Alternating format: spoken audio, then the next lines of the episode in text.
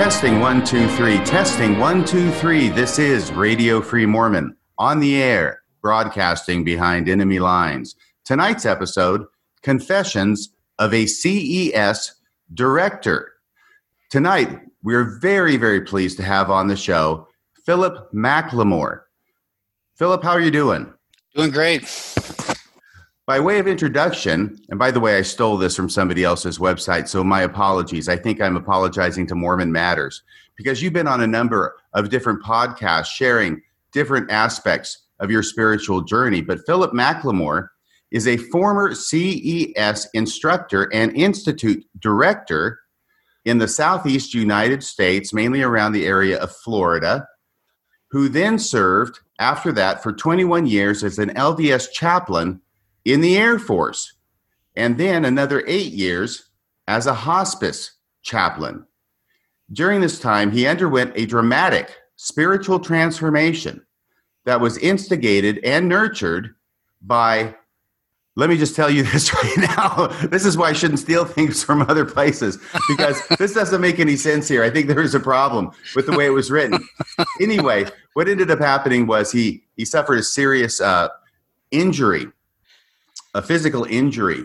And through this process and trying to deal with uh, the pain resultant from this injury, he began pursuing other spiritual practices, Eastern spiritual practices, in the Kriya Yoga tradition. Did I pronounce that correctly, Philip? You did. Okay. Um, and now Philip McLemore teaches meditation. He teaches it in person as well as online. It's typically Eastern in the form of its practice, but with the teaching centered primarily on the mystical and yogic path and the resources for it that abound within Christianity. And is it fair to say, even within Mormonism, Philip? Well, it really isn't because Mormonism never really has developed a mystical tradition. It's it's really focused on external practice. So yeah. so you know the revelation for me once i began to understand the the nature of jesus mission and message and mediation was that he was always presenting what i would call an inner path approach to union with god. Uh, and you can tell just from the new testament tended to be against reliance on external practices that didn't transform the nature of the soul. So so that we don't find in mormonism um, you know anytime we talk about being reborn or being born again in which is the inner transformation in Mormon Sunday school classes, people get really uncomfortable. They don't know what to do with the term because it just isn't experienced throughout the church. So the revelation for me was that was that in Jesus was this deep, deep inner mystical tradition that just rarely has been clearly understood. So my foray in and through yoga returned to Jesus, and I uh, those two paths and practices became absolutely harmonious for me. Well, when I had said uh, within Christianity and Mormonism, once again, I was reading from this stolen blurb about you on a previous oh. uh, podcast, not my podcast, somebody else's podcast. So, once again, these are the dangers associated with cribbing material from others because it's not always 100% accurate. I had started by asking for um, forgiveness and giving my apologies for taking this material. I think now the person who put it up needs to apologize to me. but anyway, this is a great introduction, Philip, and I'm so excited to have you on the show tonight because you have spoken in various venues, even venues that I am familiar with on uh, Mormon stories, on Mormon matters, even more recently with Bill Reel on his fabulous Almost Awakened podcast. And primarily in those prior discussions that you've had, you focused on your inner journey, your mystical yogic practices. But what I want to talk with you about tonight is a number of experiences that you've had primarily before you entered into this mystical tradition because you have a fascinating story, both as a CES director as well as an apologist for the LDS Church. You were at one time a Mormon apologist, is that correct? That's correct. Well, let's start at the beginning because, once again, my understanding is that these are experiences that you have had that you really have not gone into any detail on in any prior interview. Is that correct? That's correct. All right. Well, there's a lot to cover. We only have three hours in which to cover it. And I know that sounds like a long time when I say it, but boy, does the time fly. So I'd like to get right into it with your conversion. Now, you joined the LDS Church when you were 19, but you were almost baptized when you were 13. Tell me about that. Well, we were we were living in Rancho Cordova, California, which is near Sacramento, and the apartments we were living in backed up against a um, a junior high school, and there was a big field there. And one day I noticed uh, some kids out there playing baseball, and I walked over to see what was going on. And I didn't know this at the time, but it was being organized by two LDS missionaries, uh, white shirts and ties, obviously. And they cho- told me I could join the team, and I was grateful. So I started playing baseball there. And the next time I went, they then informed me that to continue playing baseball, I had to be a member of the church. And, uh, you know, what church? And I'm Catholic uh, and so forth. And then they explained that there was uh, a meeting they were going to have where I could learn about the church and so forth. So, I, yeah, I said, okay, I'll, I'll talk to my mother. So I went home to my mother and was explaining to her I needed to go to this church meeting to continue playing baseball. I don't know how my mother knew, but she said, Oh, no. She said, You're not going back there anymore. Those are the Mormons. They're trying to get their hands on you. Wait and, a second. Wait a second. Now, just because, I mean, this is. Um, it's it's atrocious really but it's something that we've sort of come to understand from other people's stories like john dehlin i think his very first episode uh, for mormon stories had to do with his experience as a missionary and the baseball baptisms or the kiddie baptisms that he was encouraged to do when he was on his mission. But your mother, at this time, it clicked for her that these were Mormon missionaries who were trying to baptize her 13 year old son. Yes, And I had no idea how she knew that. She just um, put the fear in me. Uh, these are Mormons; they're out to get you, and you know that sounds pretty ominous. So, I, I just never went back. But I, I, was at that point almost a baseball baptism. Oh my gosh! Well, your mom was right, as it turned out. Uh, she absolutely was. And then uh, later, uh, this will come up later in the story, but uh, some years later, I, I um, got to know Elder Marion Hanks fairly well, and he and I had several meetings together. And Elder Hanks was the general authority who was sent to England. I forget the years, but there had been this a tremendous abuse with baseball baptisms in England, thousands and thousands of people baptized and Elder Hanks was the one that was sent over to clean that up. Uh, I, I, remember him telling me about it, and you know there were thousands and thousands of thousands of people taken off the church rolls as he took the time to interview and find out what was going on, and then remove people who you know really didn't want to be members of the church or, or have their names on the records. And I do know that one volume history, which was quite groundbreaking, the story of the Latter Day Saints um, that became very controversial, and if you remember, it was pulled off the shelves and and unsold copies were shredded. Uh, quite a good history, but it was one of those early histories that began to be more transparent. And one of the things that upset the brethren quite a bit was the story of baseball baptisms in in that book. So was that in there? Oh yeah, oh yeah. That was one of the things that uh, upset uh, Elder Benson, I believed, and well, I can understand why it would upset him. Uh, let me just say that uh, the story of the Latter day Saints, as I recall, was a one volume history, as you mentioned, about the LDS Church. It came out in the 1980s, and it was the result of the Leonard Arrington years as church historian. Is that right? Correct. So that hit the shelves, and then it went off the shelves pretty quickly after that. It did. It was really a valuable a valuable work. Um, so I hated to see that go. I still have my copy. By the way, can I ask you how old you are? I apologize. I'm 60. I'll say it up front, okay? So, well, hey, listen, I was born in 1950. I turned 70 yesterday. Whoa, happy birthday. And I just have to tell you that that uh, you know in the 1950s you'd go to the movies tv really wasn't out yet and they would have these Movietone newsreels at the movies where world events and American stuff would be highlighted. And one of the things I remember as a child was the Radio Free Europe reports. Ah.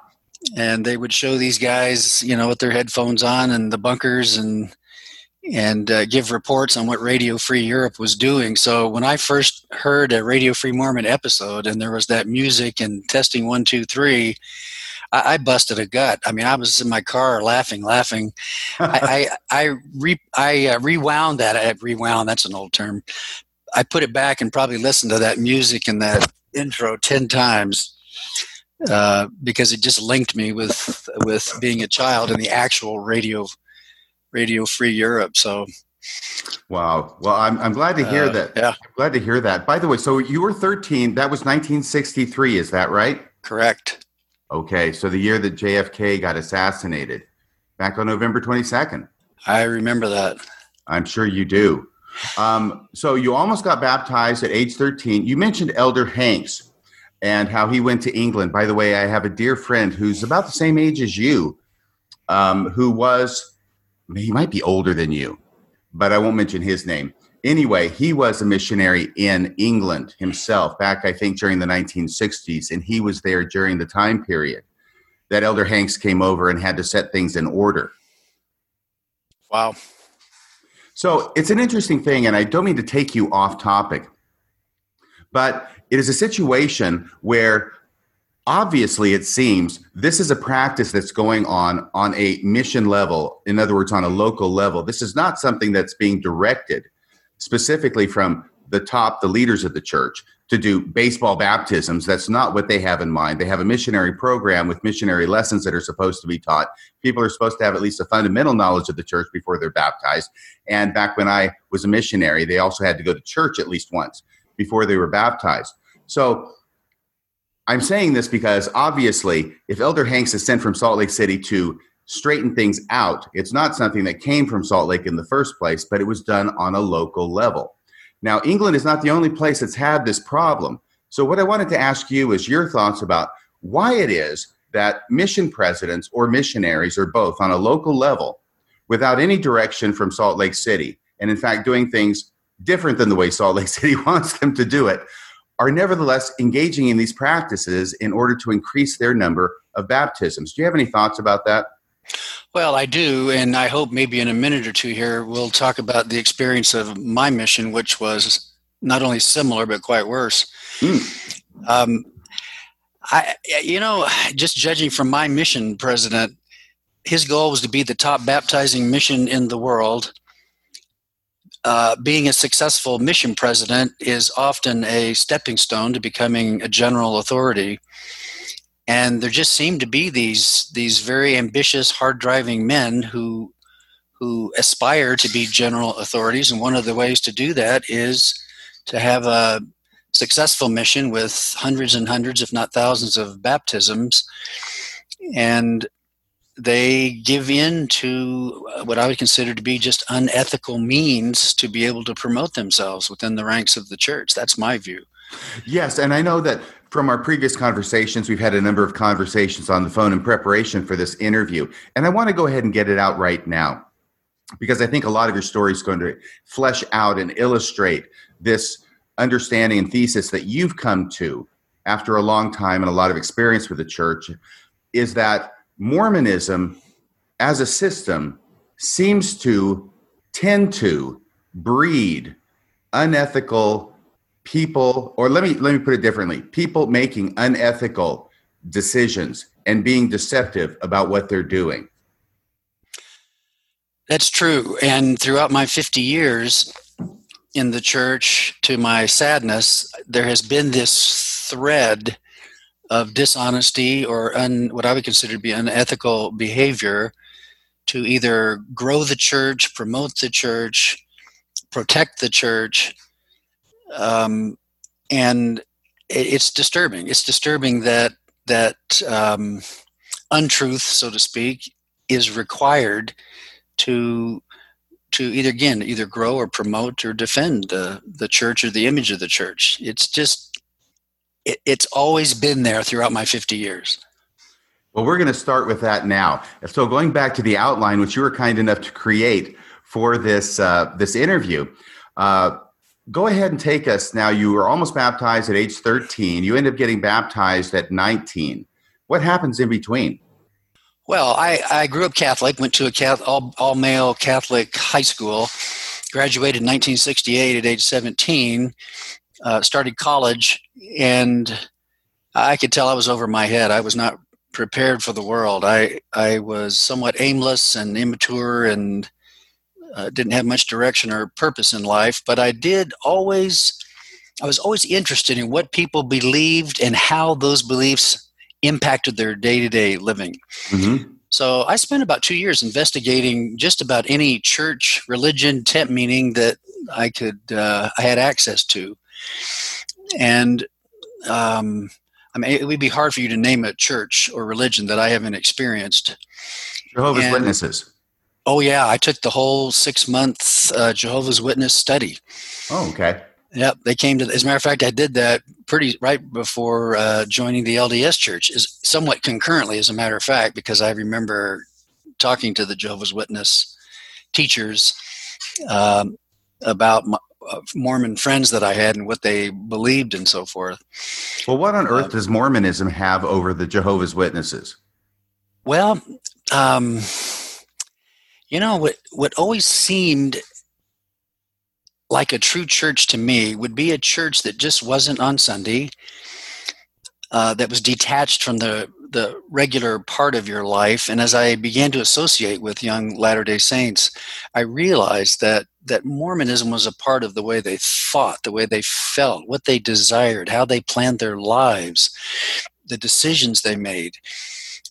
Um, and to some degree, I know Jehovah's Witnesses are similar to that, but Mormonism just seemed to, to have a more hopeful, positive message. Uh, there was just always kind of a darkness about Jehovah's Witnesses that that repelled me.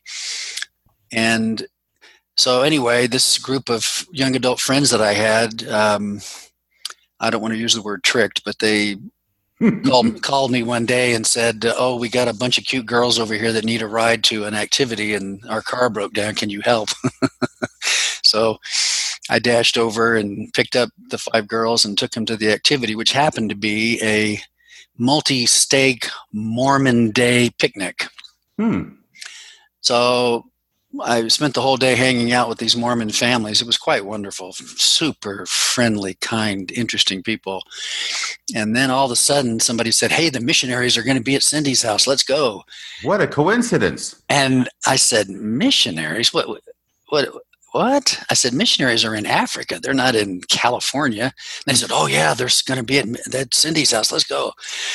So we dashed over to Cindy's house, and I didn't realize this till later, but they were there for one purpose and one person, and that was me.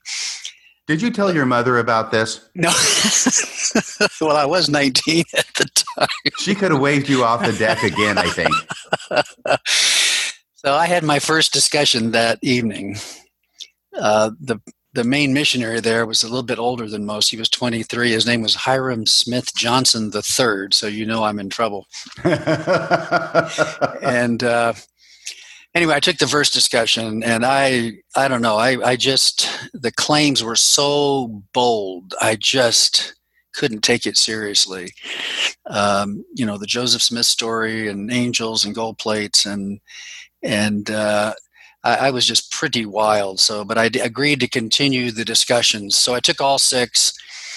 Uh, still had a lot of questions. I obviously didn't believe in it. So, so uh, anyway, the missionary said to me, "Well, you know, we'd like to teach you the discussions again so you can understand them better, but we can't do it because you've already had them. Do you have a friend that can join you?" These were good missionaries. Yeah. So I invited an old girlfriend who was also Catholic, and I went through the missionary discussions a second time. She had no affinity for the teaching. So she dropped out, and here I was at the end of the second set and still not believing. So they said, Well, let's do it again, but we need another friend, right? Mm-hmm. So I, I invited my friend Bob Miner, uh, that I went to high school with, very, very intelligent person So we started round three of the missionary discussions. This time they were held in a member's home. They had a huge living room. And for some reason, my set of discussions got to be quite a thing in the local stake. So a lot of people would show up. So there was about 25 adults. Um, and, you know, here we are sitting in the room with all these adults adults circled around us and we're going through the third set well bob asked really good questions was very challenging to the missionaries and when we were on lesson discussion five which in those days was the plan of salvation um, bob started asking a series of questions that i could tell weren't designed for deeper understanding, but to trap the missionaries, to get them to commit to certain positions so he could then pull the rug out from under them. Well, in those days, the I don't know how many realized the the discussions were presented on flannel boards that would be you know a flannel board would be set up and then there'd be little figures with written statements and pictures of jesus and joseph smith and different you know planets for the kingdoms and as the discussion would go out, they would put these figures and they would stick on the flannel board. And by the end of the discussion, there'd be a you know a, pict- a pictorial summary of what had been taught in that discussion. So the whole discussion was up on the flannel board. Uh, Bob's asking these questions. I, I could see the missionaries falling into his trap. So I just said, Stop. And I jumped down on the floor and I pulled all the figures off of the flannel board and I looked back at Bob and I said, Bob, look, we got to go through this again. So I taught again in summary form the fifth discussion. I've been through it a couple of times. and I put the figures back up on the flannel board. And as I'm doing this, I didn't realize that all of the the LDS members that had come to be a part of that discussion saw what was happening and they all kind of eased real back and became very very still so i wouldn't be distracted from what, what i was doing so bob and i just finally got to a point where you know it was just disagreement pure disagreement. And i just started saying bob why can't you see this? Why can't you see this? And then all of a sudden i caught myself and i went oh no. I and everybody in the room went, "Oh yes!" And I, I just, I put my hands over my head and I said, I, I said, actually, it's kind of funny. I said, "Damn, I think I believe this." and um, they asked me to say the closing prayer that night, and that was it. I I came to the conclusion I was a believer, and I was baptized soon after that. So you were 19. That's 1969? Yep. Well, 1970. 1970. 1970. Yeah. And then you ended up going on a mission, correct? I did uh, a year later. And um, I, I, just need to say this. Um, the church was a huge blessing for me. Uh, I mean, I was. I was immature, aimless, insecure. I lacked purpose. I lacked confidence. Had no idea what to do with my life. And um, Mormonism connected me to God in a very concrete way. Um, it literally changed me into a purposeful, hardworking, confident, productive person. Um, the change was so dramatic that um, that to me was confirmation the church was true. And as a result of that, as a result of that empowerment, I just absolutely loved Mormonism period. Um, and in the succeeding years, you know, in the succeeding 30 years, to be more specific, um, I, I, just absolutely needed Mormonism to be true. Uh, my relationship with God, my personal identity, my sense of self was absolutely and completely enmeshed in Mormonism. And as a result of that, um, I, I just would and did defend it as if my life depended on it because it really felt like it did. Um, so I, I need to acknowledge what Mormonism did for me. And um, the, the problem is, it was a two edged sword. That, that initial strength of Mormonism uh, which is true for many people. I mean, I, have seen many people have that experience, but um, as you come to a knowledge of what I would call deeper Christianity, um, that concrete system that gives strength initially at, at earlier stages of spiritual growth actually it does become a hindrance to inner transformation or inner rebirth. Anyway um, well i know what you're talking about because i experienced this as well this identity as a mormon as a member of the church that it wasn't just something i believed it's something i was. And as you said, that's part of the strength of Mormonism. It's not just a one day a week religion, it's a seventh day, it's 24 7 as far as being a member of the Church of Jesus Christ of Latter day Saints. I said it that way for President Nelson in case he's listening. But no, and, and so what this ends up manifesting itself as is that when I would encounter someone, by the way, I was baptized when I was 18 in 1978, but so complete was my identity with the LDS faith that anytime I would encounter somebody, either in writing or in person, who was being critical of the LDS church, it immediately became translated to me as an attack on me personally. Did you ever experience that? Absolutely. And you know, this would be a something to explore at another time as, as, as to how this actually happens. But somehow the church, church culture, church leadership substitutes itself for God. Um, a person's relationship with the church literally becomes their relationship with God. It is indistinguishable. And so, for the church to be threatened, it's as if God Himself is threatened. And I, you know, I can remember people saying back in the 70s and 80s, you know, if this isn't true, nothing is true. And and so when the church starts to go bad for people, God goes bad for people. You know, they they lose their faith in the church, they lose God. And for me, that's idolatry. When when something or some person substitutes itself for God, uh, it actually separates a person from from an intimate, direct relationship with God. And I think this phenomena that we are seeing today, which is really a modern phenomena, that that people of all ages now are are leaving the church. And f- from my experience, it seems like about half of the people leaving the church now also leave with a lack of faith in God and uh, become agnostic or, or identify themselves as atheist.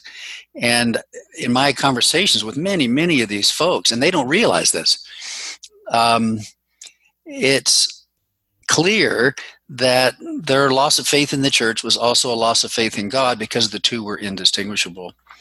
Yes, I encounter that over and over again when I'm listening to General Conference or uh, listening to other speakers reading church materials. And one classic example that I remember of this, this conflation of church leadership with God. Um, the church is God, the church leaders actually are God. If you pay attention, the same terms get used interchangeably.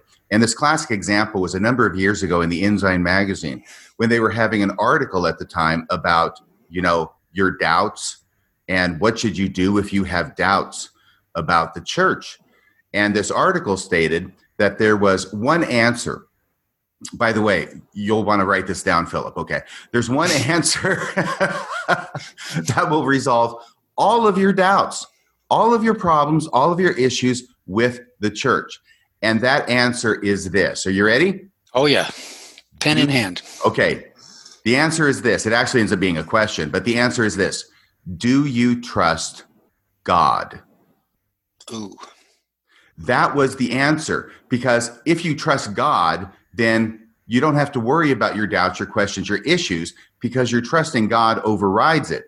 But what was not stated explicitly, but is obviously the message, is that they have substituted the church and its leaders for God because really not what they're asking is not do you trust god what they're asking right. is do you trust right. the lds church and its leaders right no i, I agree and uh, sadly now because of you know the information that's available and and a more accurate way of seeing what's happened in the church throughout its history people are leaving and and they're losing their faith.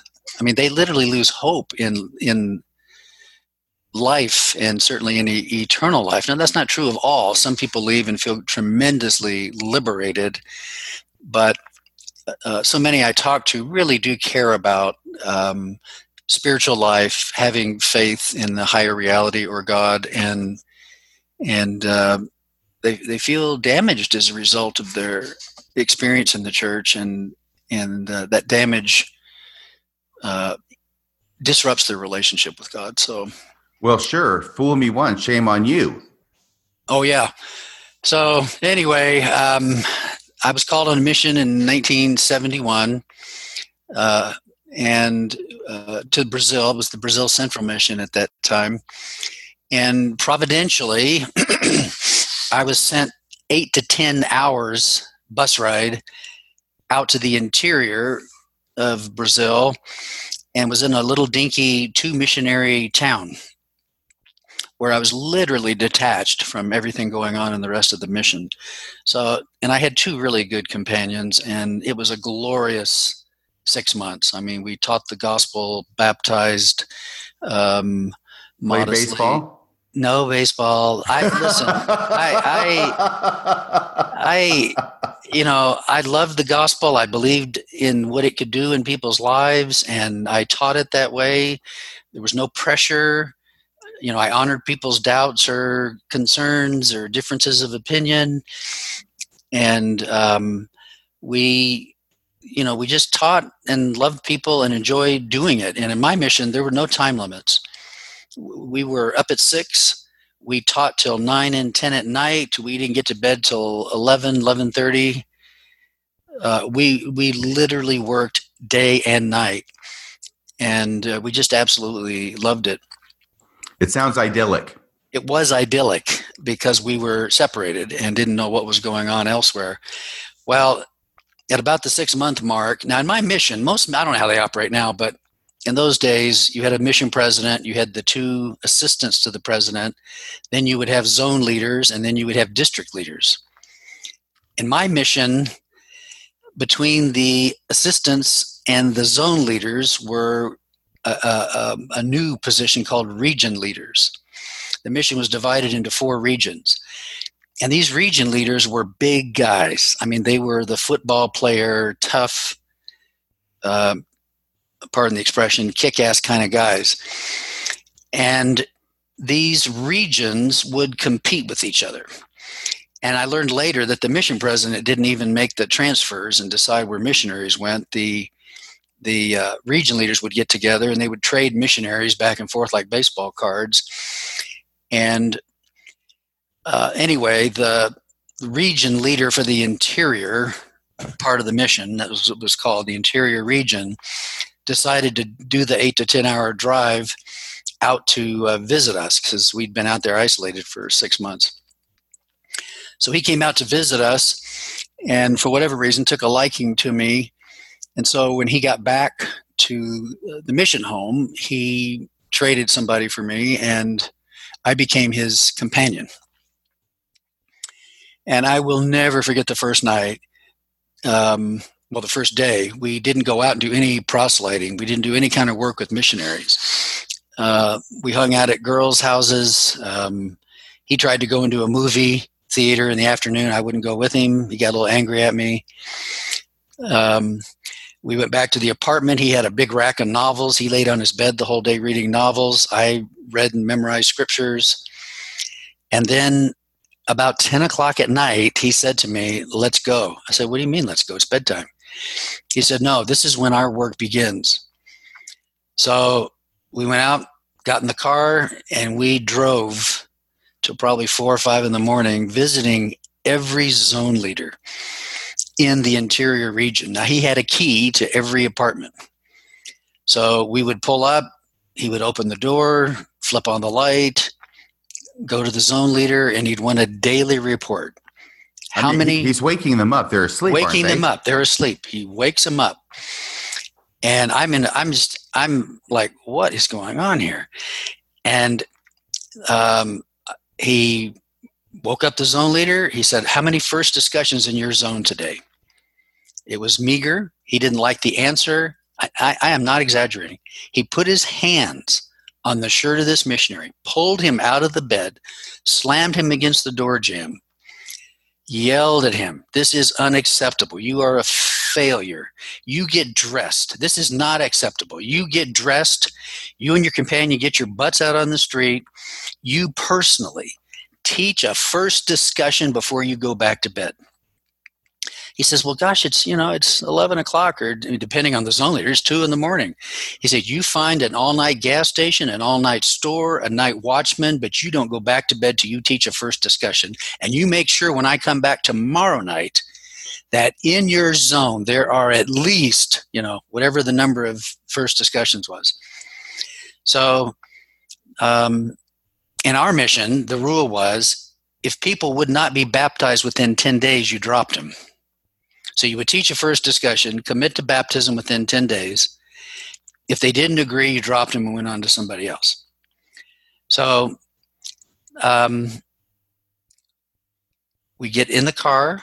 I'm shaking. I said, What is going on here? This is not missionary work. He said, You don't understand, Elder McLemore. These are 19 year old kids. They have to be motivated.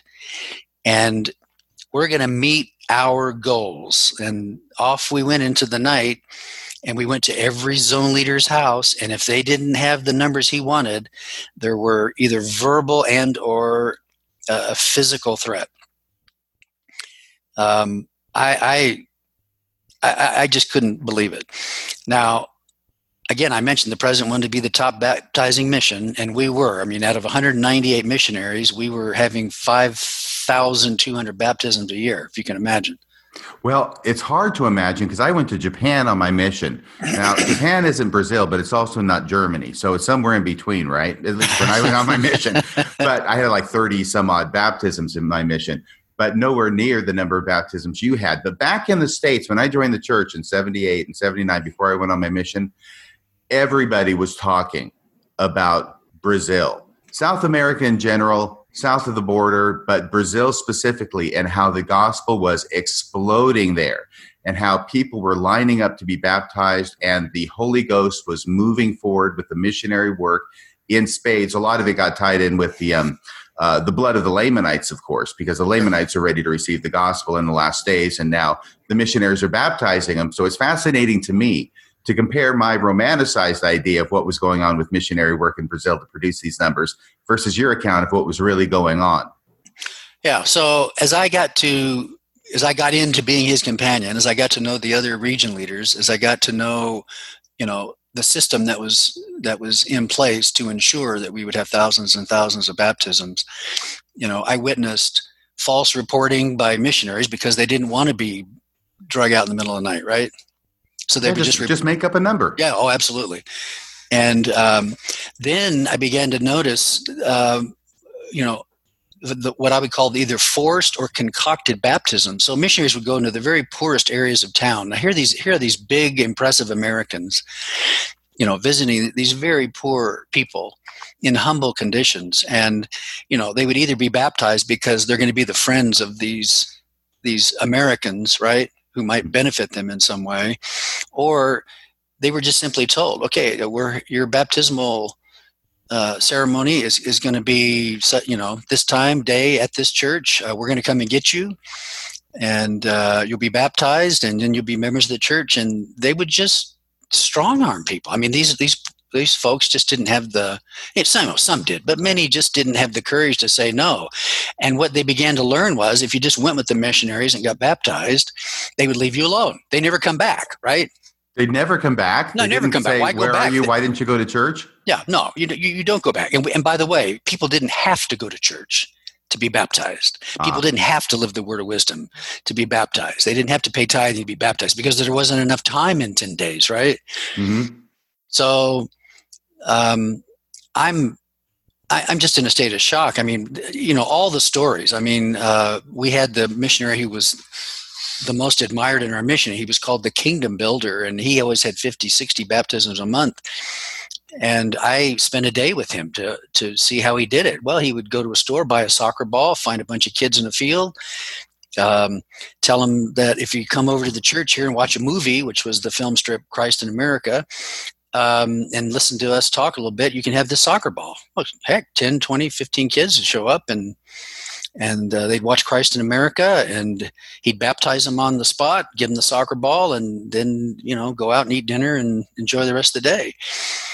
Um, so this kind of stuff just Philip. You know, Philip, I've got to ask you, what is going through your mind I, when I'm you're com- witnessing all this? I'm completely flabbergasted and shocked. I and I'm, I've only been a member of the church for a year, right? Yeah. I'm loving, you know, I'm believing Jesus Christ and love and right integrity and honesty and so forth. Um, I'm just absolutely in a state of shock. Um, I, you know, missionaries are supposed to write letters to the mission president once a week, and in theory, the president's supposed to read them to know what's going on with the missionaries. And if somebody needs to be ministered to is having problems, he becomes aware of it and can reach out to them. Isn't that part of the system? Sure. We wrote our mission letters to the mission president every week. Absolutely. Okay. So I popped the trunk on the region leader's car one afternoon, and the trunk is completely filled with letters, envelopes, and letters. And I said, What the heck is this? He says, Oh, these are the letters to the president from the last, whatever it was, six, eight months. I said, Well, why aren't they delivered? He said, Oh, he doesn't read them. I sat down that night, pulled armfuls of those letters out of the trunk of the car, and started reading them. And I was absolutely heartbroken. There were there were missionaries who who didn't have the nerve to force people to be baptized or who would not do unethical things but their numbers were very modest and so they were feeling like failures because everybody else is baptizing you know 10 20 30 a week. And um, i mean there were there were obviously missionaries with deep emotional problems and inner conflicts and distress. And i mean there was a missionary he was like 32 years old. He had never married. He financed his own mission to serve the lord at that age. And he's just pouring his heart out to the president please help me. I don't know why i'm such a failure and um, I, I, I just I, literally heartbroken is all I, I can say. And the fact that the president wouldn't read these, wouldn't know what was going on, and wouldn't be in a position to respond to this, I, I, I just uh, I couldn't understand. Well, a couple of thoughts about that, Philip. I can understand why a region leader who is going around in the middle of the night and waking up his zone leaders and shaking them down and kicking them out and making them teach a first discussion before they go back to bed wouldn't necessarily want that communicated to the mission president. So that's the first thing I think of, right? That they're protecting themselves. But then the second thing I think of is the mission president knows he's supposed to be getting letters every week from his missionaries.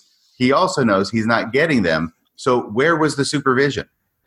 Well, it wasn't. And I there was a time when I thought the guys are hiding this from the president. The president can't be this unscrupulous. And so there were there was a time period when I just took the position that the president doesn't know, and if he did know, he wouldn't condone this. Um, well, in any case, we would when we would have our region conferences, if not mission conferences, um, we would have what was called a goals and challenges session, where the president would would uh, take down the numbers from the different districts and zones on the number of baptisms they planned the next month.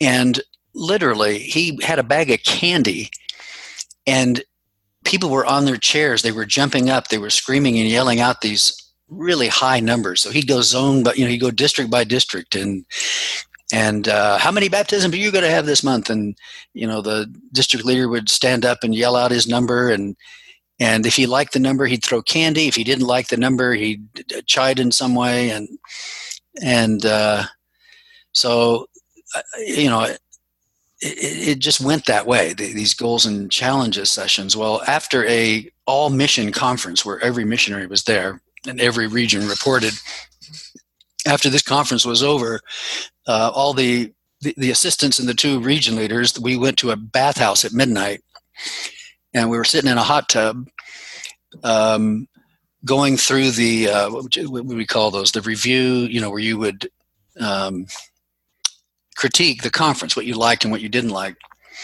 So we're thumbing through these things, reading what the missionaries had to say. And this one missionary had written, he wrote, uh, I felt like I was in the locker room of the Green Bay Packers at halftime instead of being in a room of the Lord's anointed. Mm. When that was read, everyone but me broke out into laughter. And son, one of them said, You can sure tell who the greenies are. Mm. Well, at that moment, I was sitting next to Elder Kimball, who was the assistant, a person I really liked. And I turned to Elder Kimball and I said, I said, What are we doing? This is outrageous. And he looked at me and he said, I know it's absolutely horrible. And then he said, But my goal was to be the assistant to the president, and this is what it takes. And um, anyway, so. Phil, Phil, I don't mean to break in. I just want to make an observation. Yeah. Uh, is that what you're describing about how you felt about the, um, oh, you call the region leaders uh, vis-a-vis the mission president and how you initially thought well it must be the region leaders who are keeping this from the mission president. He's in the dark. And it just strikes me that this is a very common thing that i used to do and i think a lot of members do is that pretty much we try and ignore any unethical or problematic dealings within the church but when we actually encounter them and we are unable to ignore them it's very common for us to try and compartmentalize those problems to the lowest level in the church in an effort apparently to keep the taint from spreading upward to higher leaders in the church. Oh, I agree. Um, what changed here was, and what made it crystal clear to me, apparently there were a number of missionaries who were so shocked by what was going on, they had written, and, and you know, we were told in the mission home, first of all, Elder Packer, Elder Boyd Packer, who I absolutely adored, told us face to face in the mission home that our mission presidents were absolutely called by inspiration, called by revelation, called by God, and that we were to obey them without question, and that we were to never go around them, ever. Well, apparently some of the missionaries in our mission were so shocked they started writing to their parents and describing what was going on so elder marvin ashton of the quorum of the 12 was assigned to come down to our mission and see what the heck was going on so the mission president had i think uh, more than six or eight weeks notice that elder ashton was coming and so the month before he arrived it, there was this massive transformation in the mission. He instituted a program. I can't remember the acronym acronym anymore, but it was a program of scripture reading, testimony bearing. Um, I, I forget all the elements to it, but it was the kind of thing you would expect to go on a mission that would build the faith of the missionaries, right? Right. So that went on for a whole month, and meticulous records were kept of, of uh, what the missionaries had done in this program. So when Elder Ashton came, the whole focus of the mission conference, and it was an entire, it was the whole mission that was present, uh, was a report on this program and how it had blessed the missionaries and increased their testimonies and faith and so on and so forth. And it was an impressive, impressive presentation. There was nothing about how we proselyted, the number of baptisms, um, nothing. And so I thought, holy cow, Elder Ashton, I was so grateful. When, when I heard he was coming, I thought, an apostle Lord's coming. He's going to see what's going on here, and he's going to ring this mission out. He's going to straighten it up. I really believe that's what was going to happen. So, um, Elder Ashton was fabulous. He gave wonderful presentations. He bore a very stirring testimony. I mean, it, it I, I mean, I wrote pages in my journal about it. And um, anyway, toward the end of the day, when we would usually have goals and challenges session, I said, "Well, this will do it. This will do it." When he sees, when he sees the screaming and the yelling and the candy throwing, um, he, he's going to realize what's going on here, right? Right. So toward the end of the day, um, when we would normally have goals and challenges, uh, the mission president had scheduled a number of private interviews with particular missionaries that had particular problems. Uh, so Elder Ashton was put in a private room visiting these, these individual missionaries, and then it was whispered we're going to have goals and challenges just with the leaders in room X, you know, which was on the other side of the building. So the goals and challenges was a hush hush event, virtually whispered in secret. Uh, we gave all our numbers. There were no questions, challenges. Uh, they just wanted the numbers, and then we all went. And then there was a closing testimony meeting, and everybody went home. Uh, Elder Ashton saw nothing and discerned nothing. And the next month, this um, ESOMP was what it was called, ESOMP program, uh, completely disappeared, and we were back to normal. It was at that moment that I realized that uh, the president had deceived Elder Ashton, that Elder Ashton had been deceived, and that not only was the president in the know, the president was the orchestrator of this whole madness. Um, now, uh, I was rewarded by the region leader uh, when he, he was on his way home. Um, he, he was had done his two years, and so he rewarded me by making me a district leader, putting me in a nice area, and suddenly I'm now under the thumb of the zone leader and the and the region leader. Did you get any midnight visits? Let me tell you something. I knew the drill, and I knew where the region leader lived and how long it took to drive and when they would normally leave. And I'm not exaggerating. At this point in time, um, I would take my companion. We would go out. There was a little garden in the area where where we lived, and we would sleep in the garden until the the region leader or the zone leader. Sometimes the zone leaders would make visits. Um, well, I'm sorry, the region leader wouldn't come to me as a district leader. The zone leader would come because he had to know how many first discussions so he could report to the region leader when he got visited. Yes, exactly. so, in any case, we would sleep in the garden because I was not going to be manhandled. I was not going to be yelled at. I was not going to have anybody put their hands on me. And to avoid that kind of uh, conflict and consequence, we slept in the garden. The zone leader would come, apartment, yeah, the zone leader would come. He'd come into the apartment. He'd see we weren't there. He assumed, he assumed we were out, you know, teaching people that worked in the middle of the night. And was just so impressed that we worked so long and so hard. and then once he was gone, we would get up and go get in our bed. Um, so, anyway, now, Phil, Phil, breaking in here. Right now, we have got five minutes left on the first of our three hours.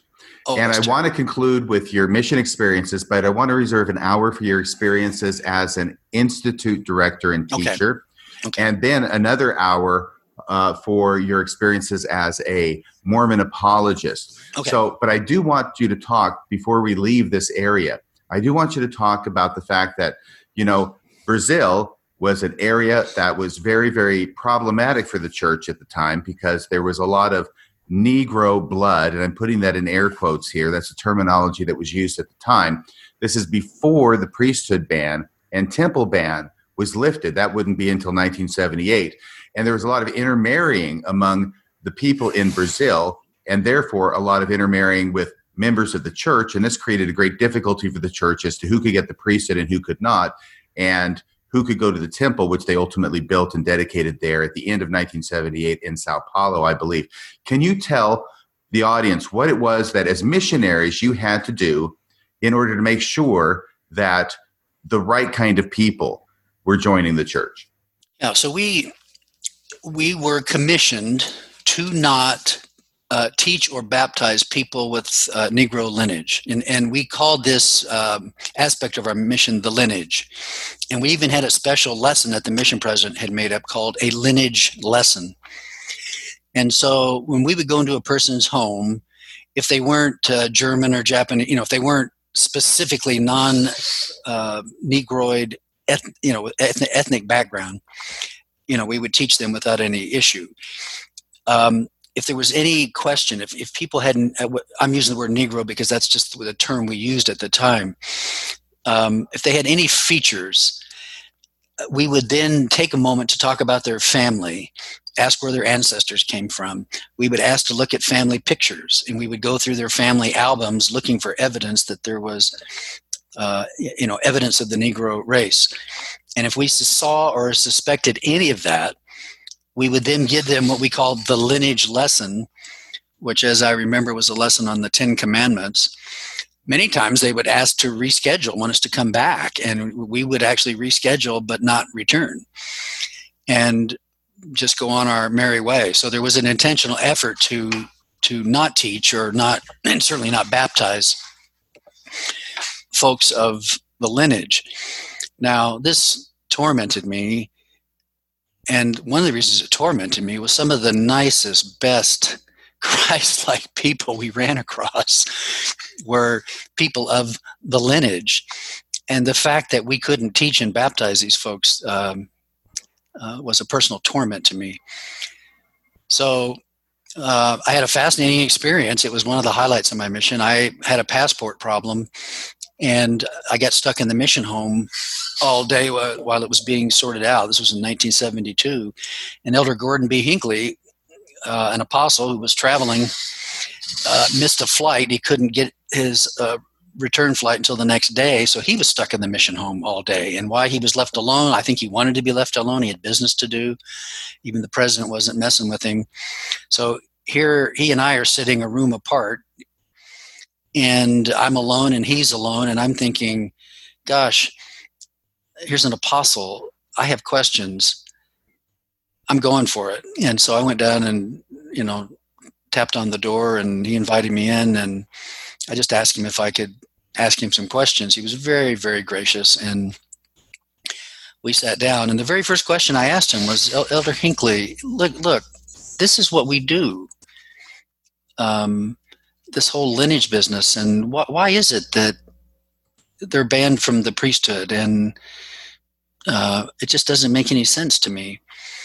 And i was so stunned. I, I, I thought i would get some doctrinal treatise on you know the preexistence and you know all the stuff that was described in the books of the day the negro and the priesthood and mormonism and the negro. And you know i had studied all those books and tried to make it right but it just didn't feel right, didn't smell right. And so rather than defend it as either a doctrine, he approached it as a policy.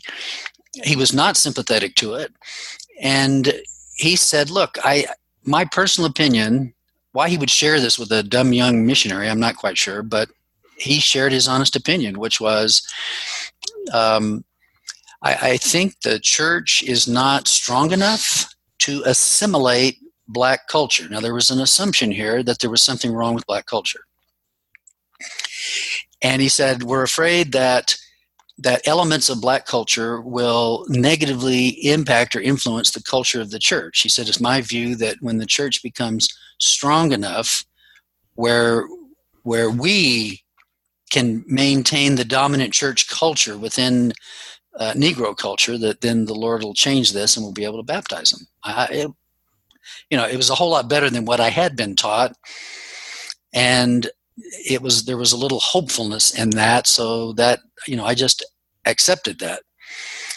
Um, that was his point of view. We went on to other things. He was very uh, kind and genuine and affirming, and um, it was quite a wonderful time that I spent with him. Can I just make one comment on that, Philip? Yeah. Yes, while Elder Hinckley is telling you this, and this would have been in 1971, 72, or 73 when you're on your mission, right? Yes, 72. He already knows that there has been a lot of dispute among the apostles about lifting the priesthood ban, yes. and that just a few years before, in 1969, Hugh B. Brown almost, almost got the ban lifted, but it was um, uh, overridden at the last minute, I think, by Harold B. Lee, who got wind of it and came back into town and put the kibosh on the whole enterprise. But True. this whole idea that everything is going on within the quorum of the 12, and he knows about all this, but of course, he's not going to tell you about all this. Correct. He's going to frame it in terms of not this is what the Lord wants. So I want to give him credit for that. But he's basically going to blame it on the membership of the church in a sense. If the membership of the church are too prejudiced or they're not strong enough in order to assimilate the black culture or to deal with the idea of blacks having the priesthood, therefore, it's not the responsibility of the leaders of the church, it's those darn members. Oh, yeah. And um, I, I'm aware of all that. Certainly, as a young missionary, I was not, and I at that point I needed something to give me hope. Um, and that that certainly did at the time. So yeah, you're absolutely correct as far as the history is concerned. Well, let's uh, go if we can, if you're ready to go in going into your experience as a CES director in Florida. Um, well, certainly. I I is it okay if I just uh, summarize two other elements to my mission. Sure thing. Um, just real quick. I, I, found out years later that about 70% of the missionaries, the returned missionaries in my mission, who were under the first mission president, um, uh, became inactive, if not traumatized, and did not go back to church. Um, actually, when I was working in a hospice years later, I was talking with a young nurse whose father had been in my mission and she told me that when he came home from his mission, he never talked about it, never would talk about it, never went back to church. And if you talked about church or talked about mission, he would get very depressed and angry. Um, I so there was an ongoing impact here to the to the faith and really the, the psychological health of many of those missionaries. I was also left with the the the quandary the quandary of how me right? A one year immature member who had very little knowledge of scriptures and spiritual living could assess um, that this was wrong, right? This is being directed by prophets and apostles. Um, but yet this system was flawed, unhealthy, and destructive. And I was also left with the, the reality that an apostle can be deceived blatantly deceived. So those were things that kind of sunk down within me. I did come to the conclusion to that my mission was an aberration, and this probably went on didn't go on anywhere else. Over the years, though, I've I've and not every mission is like that. I mean, you know, some people go on missions and they have great experiences, and there's not this kind of craziness. I hope most are that way. Um, but my son, who went to Argentina with really good mission presidents who didn't do these sorts of things, he still came home depressed and traumatized just because of the culture among the missionaries and the competition among the missionaries and the baptizing of people that should that didn't understand what was going on. Um, so, in spite of my warnings to my son, um, he he came home discouraged and depressed, angry, uh, for me, for some reason, I was able to set it to the side and and move on without. Uh, I had the questions in my mind, but I was able to move on without the the lasting impact that it had on many others. Hmm. Um, okay. So when I got uh, home from my mission, I went to school at the University of South Florida in Tampa, Florida, and I was immediately selected as the um, uh, LDS leader on the campus, and we had a fair number of, of, LDS students there. So I ran our program, our missionary efforts, our uh, invitations to get people to come to institute classes, and uh, it, it, was a good time. It was a fun time. I got to be good friends with the CES director in the South in those days. We had CES directors, and they would teach institute classes, and then they would supervise the seminary program over large geographical areas. And so I became the right hand man for this CES director, and and I absolutely loved him. He he taught me a number of wonderful things. He taught me how to read the scriptures with faith and power, and the, the power of just reading the scriptures without commentary. Um, so I, I, had a heart for him. Um, however, he developed a lesson one day for our institute class on proofs for the Book of Mormon. And he focused a lot on on what was popular in that day, uh, you know, archaeological proofs and and uh, so forth. All of it's been proved to be insubstantial.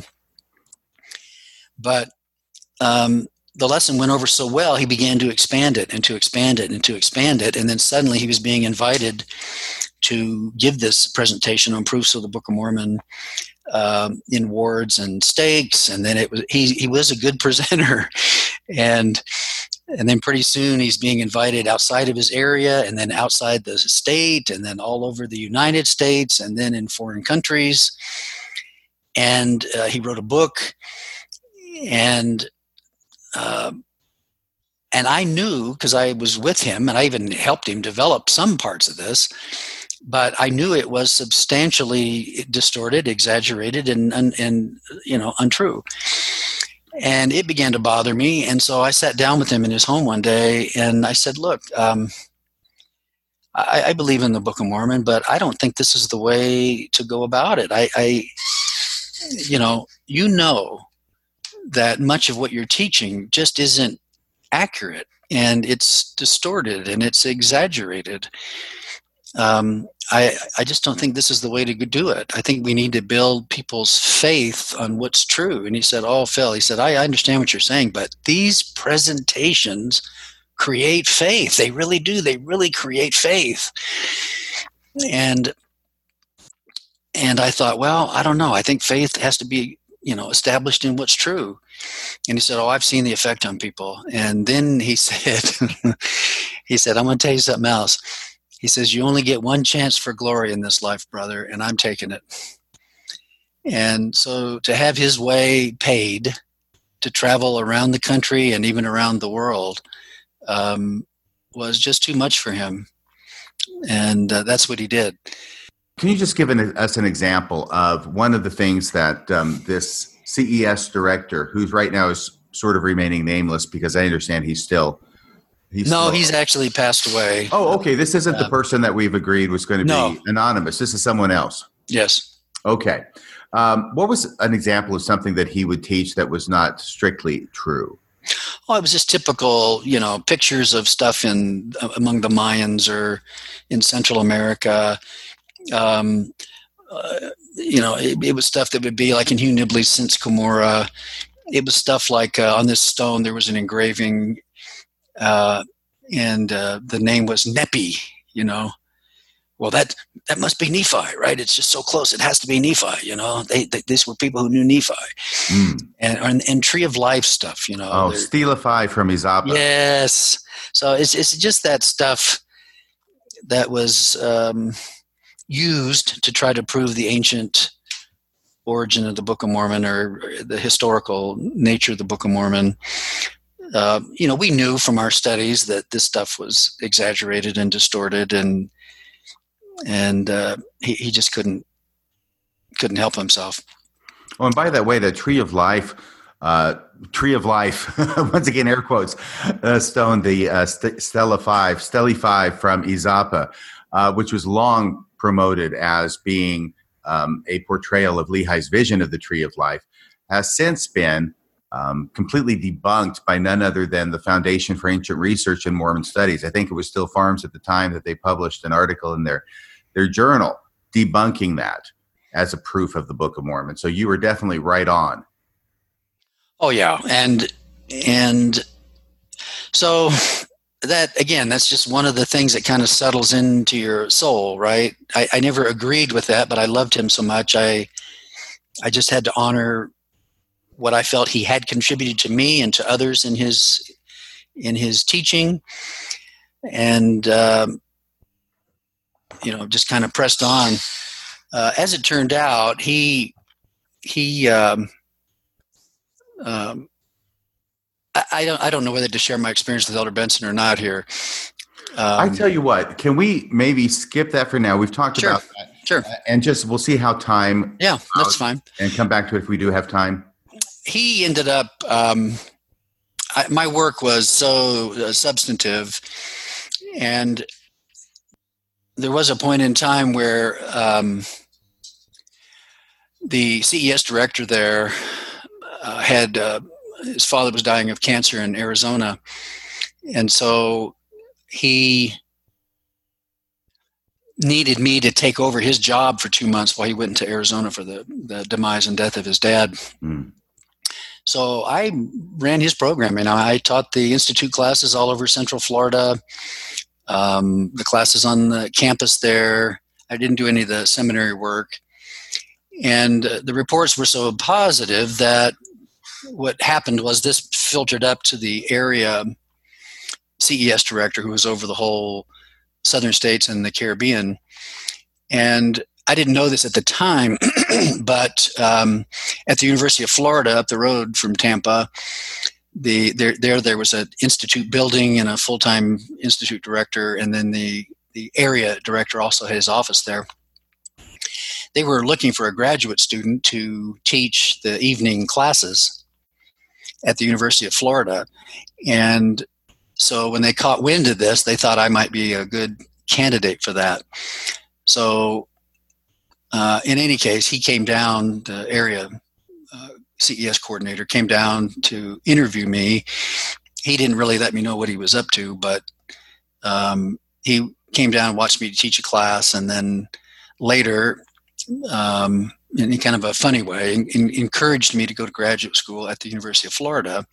And uh, he said, even though I was dumb and ugly and wasn't related to anybody important, that he might give me a chance to teach a few institute classes there while I went to school.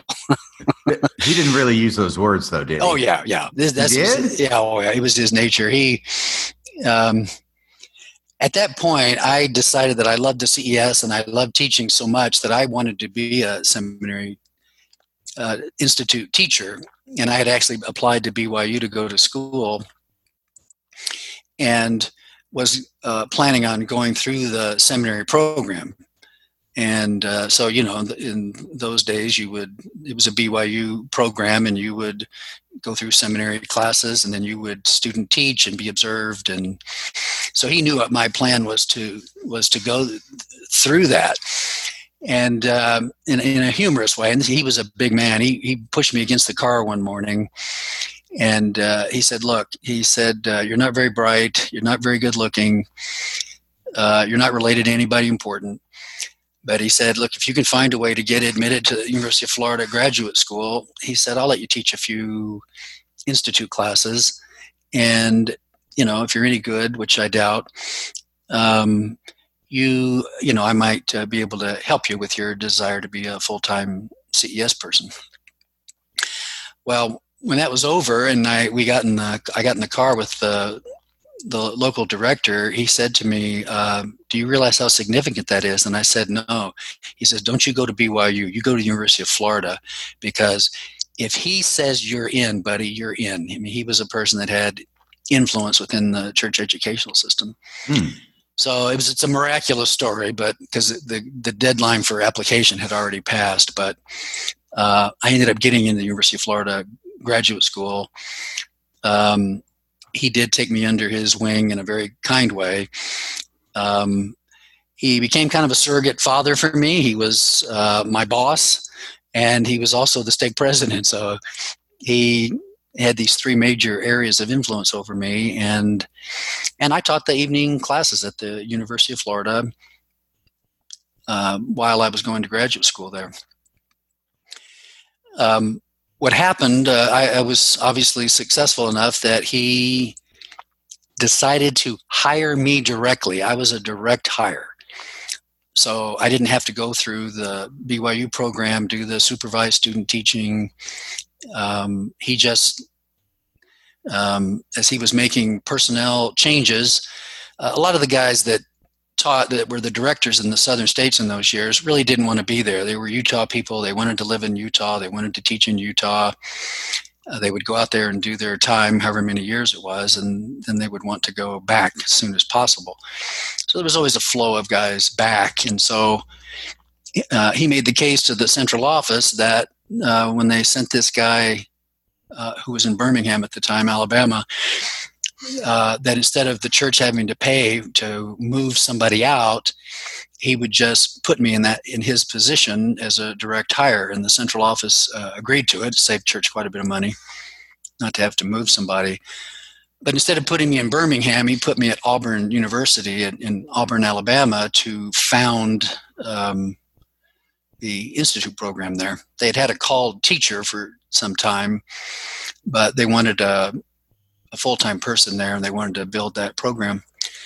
So anyway, when I graduated, I was a direct hire, uh, and he put me there at uh, Auburn University to be the institute director. I did again. I supervised seminary throughout the state, but um, was really the founding director of what was intended to be a you know a full time program. Did you have any special insights of the workings of the church behind the scenes that you could share with us? In that regard, um, well, um, several things happened.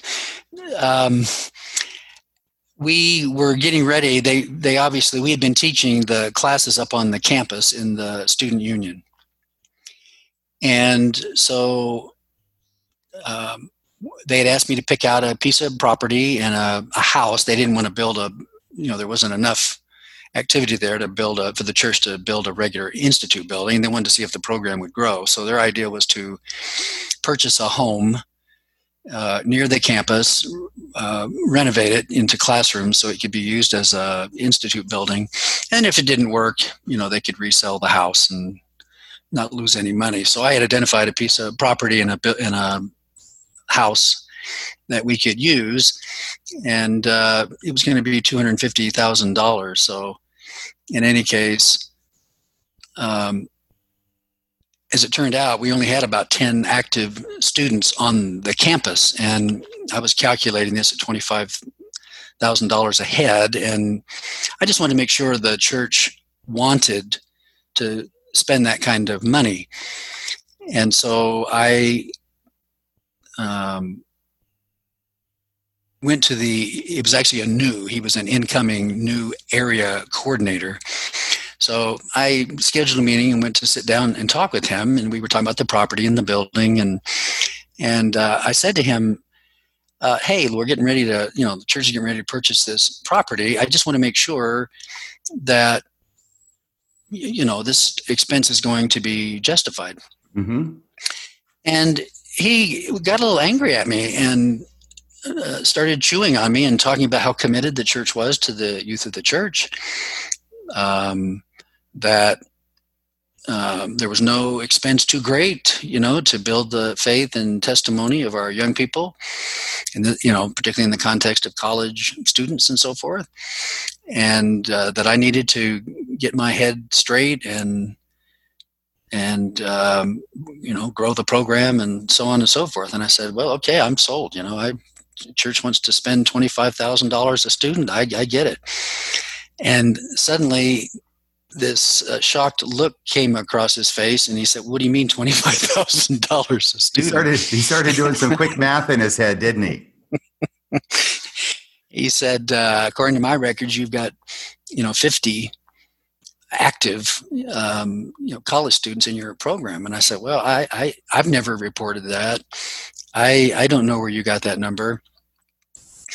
And um, so I said, well, he said, how many do you have? And I said, well, you know, we're trying to grow the program, but I, you know, it's about 10 kids that come to each class. He said, 10. And he said, we can't spend that kind of money. I said, well, yeah. yes. No expense is too great unless it's only 10. so, uh, and, and, there's no question the church, uh, you know, spends a truckload of money in church education, but you know there are practical limits. It's just that he didn't have a clear view of what was going on. Sure. So um, so then he's thinking there were at least two if not three other um, properties being purchased or actual bona fide institute buildings in the plannings to to be built throughout the southern states so he said well I, I assume these other programs are justified by the numbers and i said well you know, which ones do you want to talk about? So he went through his files and he pulled out these three files on uh, either properties or buildings that were getting ready to be built. And as he thumbed through them, he said, "Oh, you know," he kind of did a wiped his forehead and said, uh, "Well, yeah, um, um, well, they've got you know eighty. I, I think the standard was hundred active bona fide college students on the campus to get the, the building. You know what I'm saying? The Mhm. real institute building. Right. So uh, I got the impression they were going to, you know, 80 to 100 would work. But anyway, he says, oh, yeah, we got 80 here, 90 there, 100 there.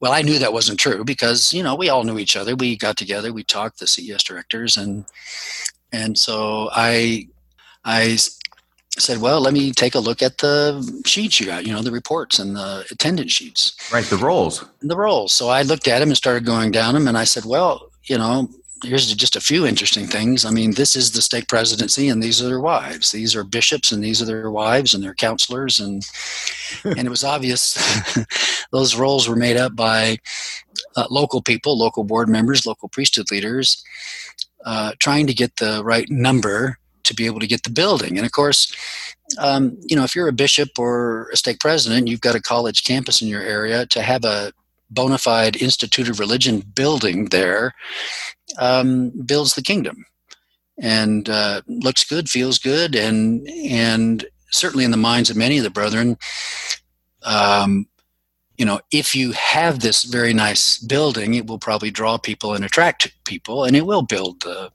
it will build the program, and that. Um, you know, this has been talked about in other contexts as far as the huge building program that went on in the 1960s, where a lot of money was spent. I mean, it actually put the church in debt. A lot of money was spent building buildings uh, under the philosophy that uh, if we have a church building in a neighborhood, it will draw a lot of people, and the increased membership will result in increased tithing that will, you know, not only justify the payments to the of the building, but also uh, overall build the kingdom. Period. If if you build them, they will come. Absolutely. So um, this seemed to be the philosophy that was uh, going on in the that local area in the institute program. But not And- only that, I mean, this is the South. This is the deep South. There aren't a lot of Mormons in the deep South. I think we all understand that. That's correct, right? In that time period, absolutely right. I mean, uh, so this- this is- cover huge geographical areas.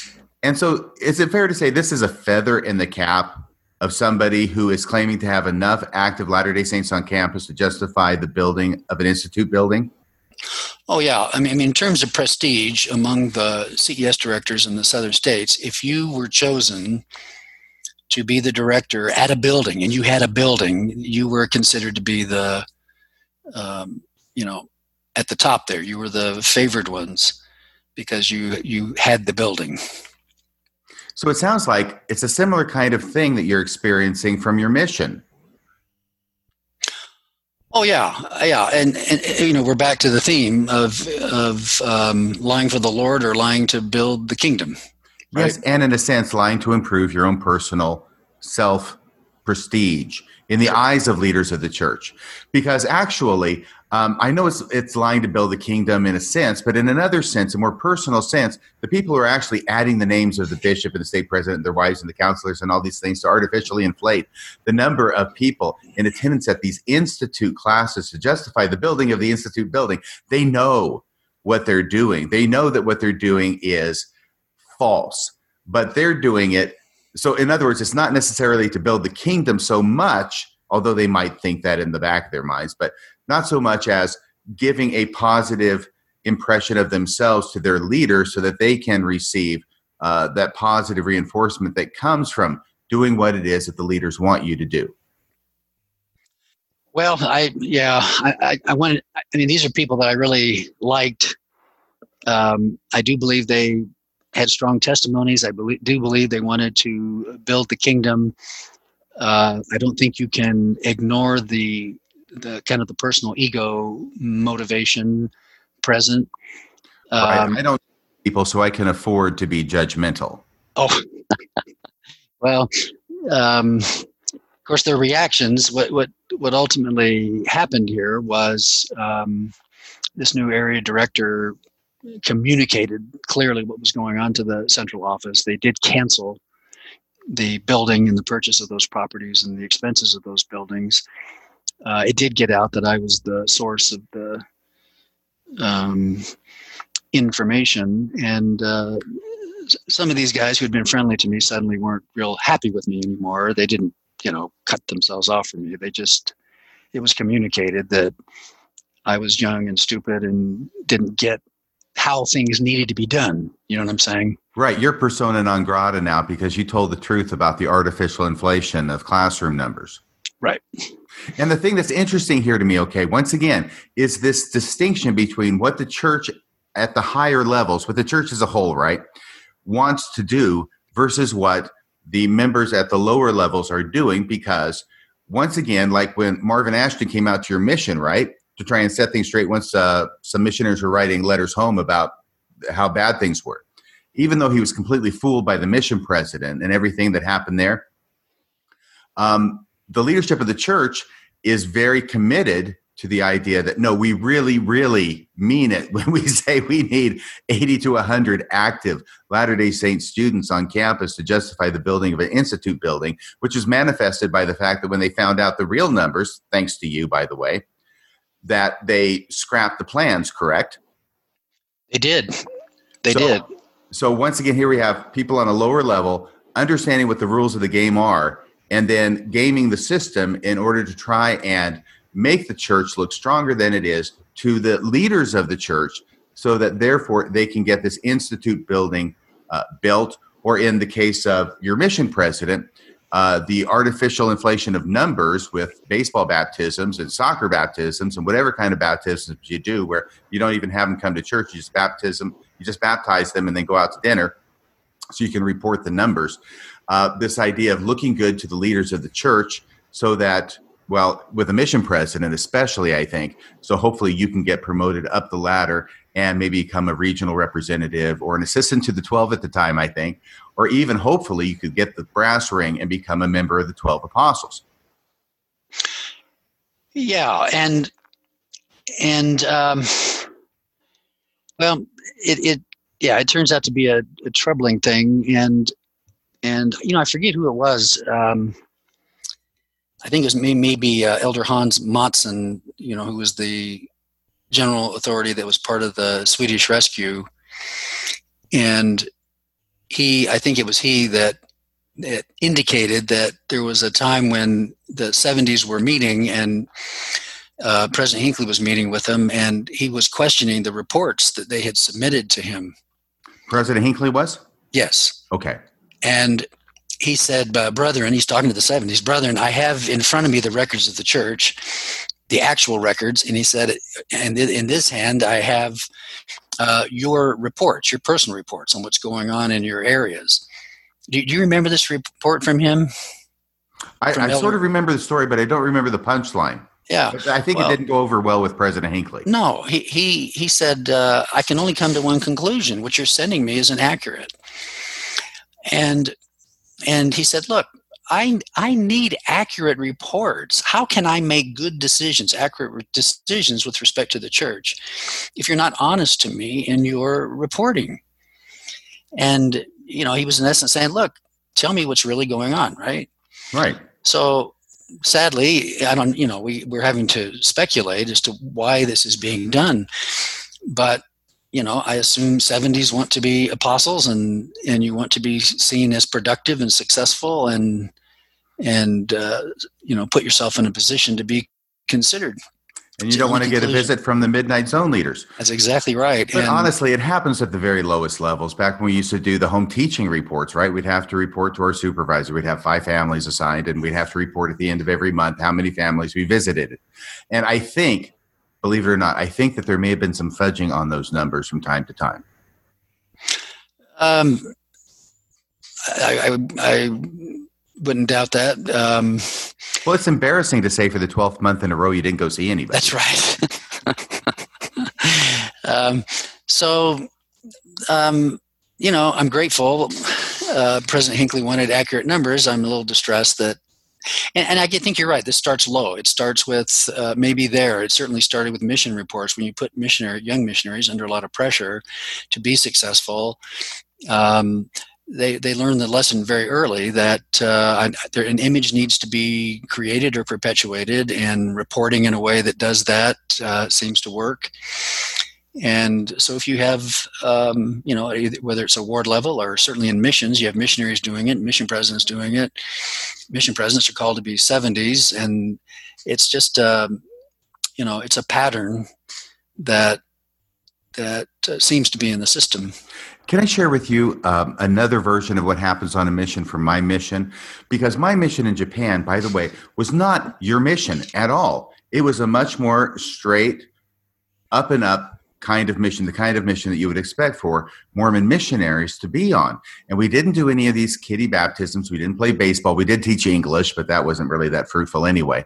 But we're not tricking people at all into being baptized. We're teaching them all six discussions. We're actually having them come to church and then we're baptizing them. So we did not have the numbers that South America did. But we did have a mission president. Uh, my mission presidents were great guys. Uh, I loved them both. I had two different mission presidents during the, t- the term of my two year mission. But they had programs, right? And I remember one program that was given by a mission president, and that was that we would go out there as a mission and we would have a goal of having 100 baptisms in the mission in this given month. And we would commit to obeying all the mission rules and being up at certain times, studying out the door at a certain time, back, you know, the whole nine yards, right? And we're going to commit to this for this month. And we're going to pray. We're going to have this goal. And God is going to reward our righteousness and our obedience, our strict obedience, even to the mission rules by giving us these baptisms. And I was totally on board. I think everybody in my ward, my ward, my branch was but all the missionaries were on board with this. And we went out there and we worked hard. We worked diligently. We were very strict in our observance. Of course, I can't say everybody in the mission was, but certainly the missionaries in my branch were.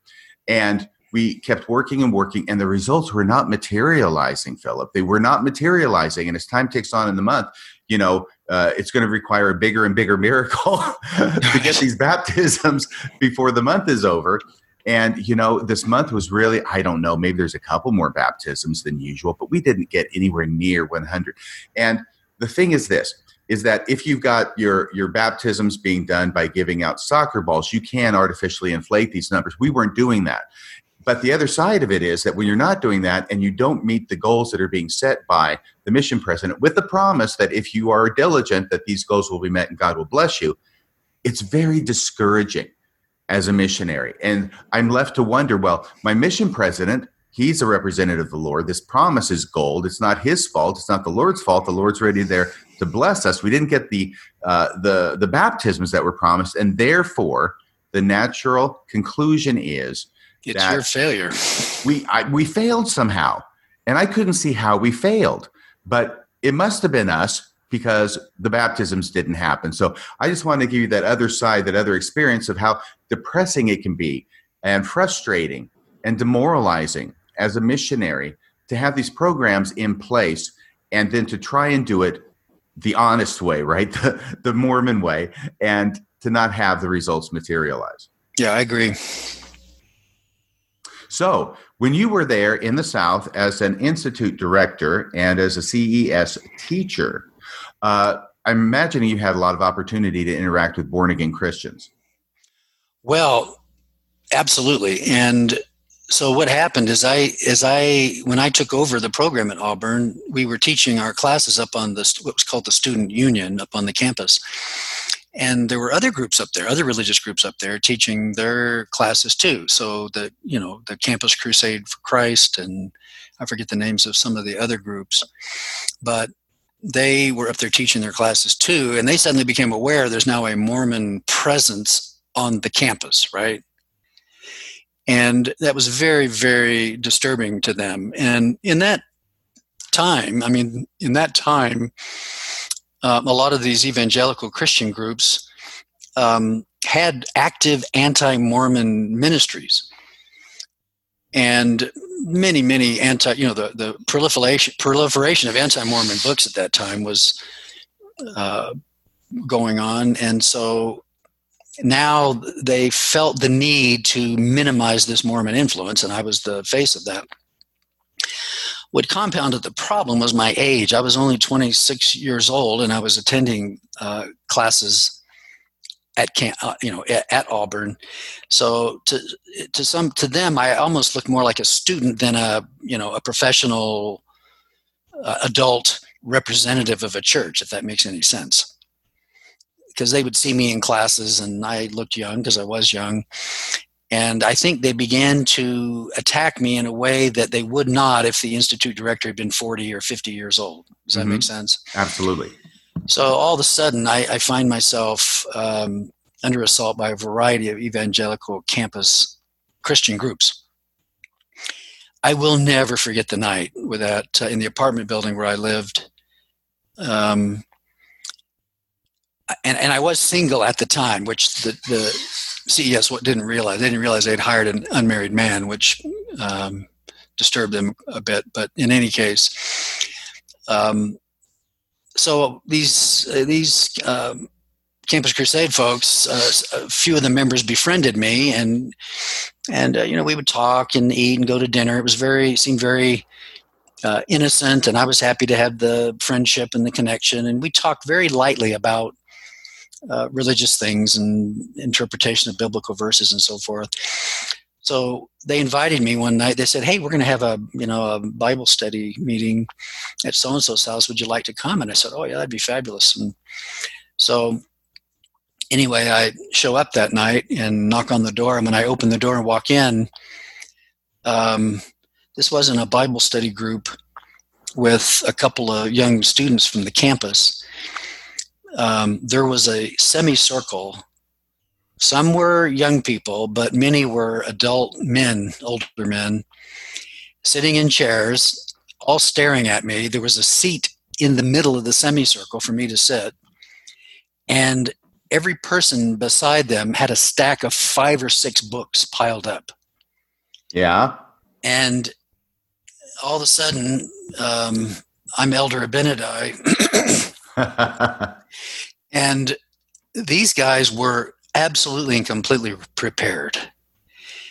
I mean, you can imagine with eight or 10 adult men there with this stack of anti Mormon books, each of them had specialized in a subject.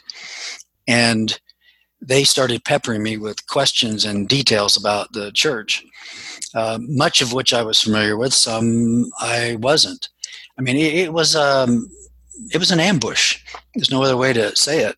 Yeah, Mormons aren't the only ones who can pull tricks. No, and um, I did the best I could to answer some of the questions. I knew I was way over my head and unprepared. Now, if I had known that was the rules of the game, I wouldn't have shied away from it. I just would have had time to prepare and have a little more confidence. So anyway, I answered the questions that I could. I acknowledged that it was an ambush, that they had been unethical in the invitation, they'd been disingenuous, and uh, that to bring me into a situation like that was certainly not Christ like. So I bore my testimony, stood up, and walked out. Um, now, realizing that there would be more of that. Now, I did take the time to go through the issues that were raised that I didn't feel very confident in. I did research them. I did type up a letter, uh, and I did send it out. I did feel the need to respond to those things. Uh, send a letter to uh, the leaders of, of, that group so they could be spread around. But um, that's what started my need to be able to defend the church and to know the issues and to have good answers prepared. Mm-hmm. So I started consuming everything anti Mormon. And pardon me, in that time period, anti Mormonism was primarily books and then traveling lecturers that would go into their own communities, right? Right. And this is back in the 1970s? Yeah, this is late 70s. So you've got Walter Martin yes, Maze of Mormonism.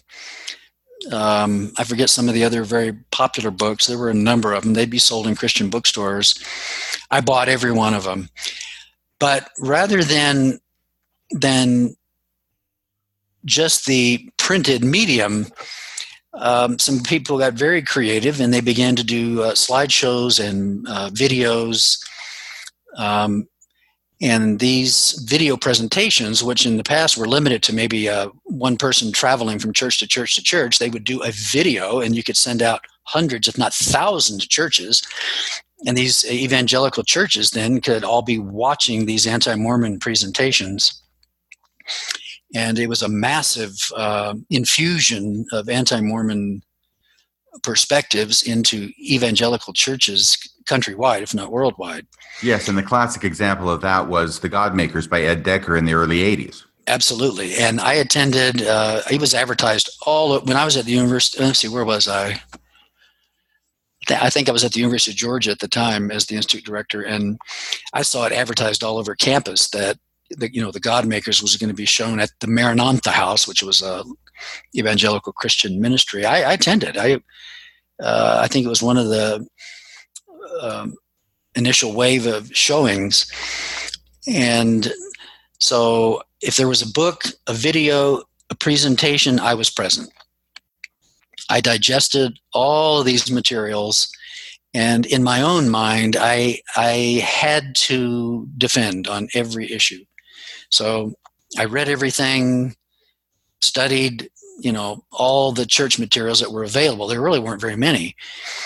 And then I would work with uh, some of the other CES directors, one or two primarily. Most of them didn't care. Most of them weren't interested. Most of them weren't reading. Most of them weren't studying. But the ones that were, I would meet with, and we'd go over these, you know, dozens and dozens of challenges and attacks and issues. And then we would, you know, if there wasn't literature to address them, we would work together to come up with our own perspectives and answers to respond to these things. Just for our own, you know, just for our own understanding in our in our own ministry to be able to respond to students, uh, institute students who would come across these materials and so forth. Right. So you're studying it so you can be the person that can help out the Latter day Saint students who get troubled by this, doubts arise in their hearts, and then they can come to you and you can answer their questions and resolve those issues. Absolutely. And I always did this. I always studied from the conviction that the more I knew, uh, the more I studied Mormonism, doctrine, history, culture of the church, that the that the more it would be vindicated and the better it would be, right? Right. Absolutely. So now during those 1980s, I was totally involved in Mormon apologetics as well. So we've we've traveled a similar path. I know yours is going to be at a higher level than mine, but I did end up doing a uh, a 12 class institute series. It was an institute class in the spring of 1989. It was kind of the culmination of my decade of work in Mormon apologetics. But I want to ask you this question, okay? Because when I was so immersed in this and finding the answers and even trying to do a little creative stuff myself, coming up with my own answers that I'm not just borrowing from somebody else's material, right? To all these different challenges to the church, like you said, there's there's so many of them. It never crossed my mind at the time to even ask the question and wonder, why is it that there are so many challenges and criticisms of the church? I mean, there are hundreds of them. And just the sheer volume of them of course it makes it a very complex subject. It takes a lot of time. It takes a lot of study to develop the expertise necessary to answer all these hundreds of questions. But it never occurred to me to even wonder why are there so many criticisms against the lds church? Did that thought ever occur to you well it, it did now you know a, a, number of their brethren spoke spoke to this and um, president kimball in a conference address in 1980 spoke directly to it. And um, I mean, I've actually got the quote in front of me here. These numbers, he's talking about growth of the church. These numbers thrill us. They indicate the progress we are making and remind us that what we must achieve in more major ways. We can also tell we are making progress by the attention we get from the adversary. Do not falter nor be distressed when others misrepresent us. Um, this has been the lot of the Lord's people from the beginning. And so the message was the the increase, huge increase in attacks of the church was the was um, evidenced that the church was true because Satan was having to work hard, and uh, the volume of the attacks indicated the threat to Satan, and so the increase in the attacks. And I think that was the overall perspective. Yes, that was when uh, the quote from Brigham Young was bandied about a lot. That uh, Brigham Young had said that whenever uh, God's people build a temple, the bells of hell start to ring. And then he right. says, I want to hear those bells one more time, brethren. Right. Um, so, and, you know, when you're part of a group, I mean, whether it's a family or a tribe or a subculture, and you know, even if you have, are having some difficulties within that group, if that group comes under assault from the outside, you you band together. Uh, your your survival seems threatened, and so, um, you know, the the initial impact is to tie people together, bind people together um, for the sake of survival. And um, yeah, these attacks were so multi-pronged and so voluminous that that uh, I think among Mormons, particularly early on, you know, early on before people really became aware of the validity of a lot of the issues, it was a binding had a binding impact. Right, we're yes. under attack here. Let's get let's pull together. And so you felt the call.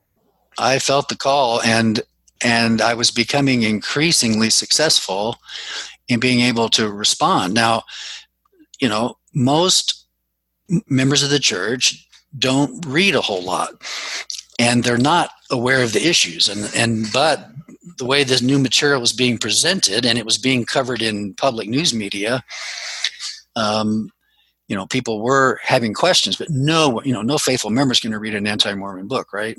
Right. So but they would become aware of you know single issues here and there. And so you know people would begin coming to you needing answers and wanting answers.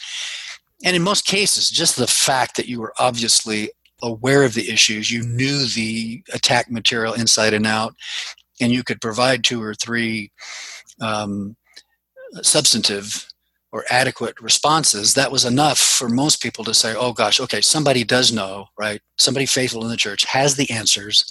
I don't need the answers. I don't need to study the material. I just need to know that somebody else knows. Right. And so, so now I can press on.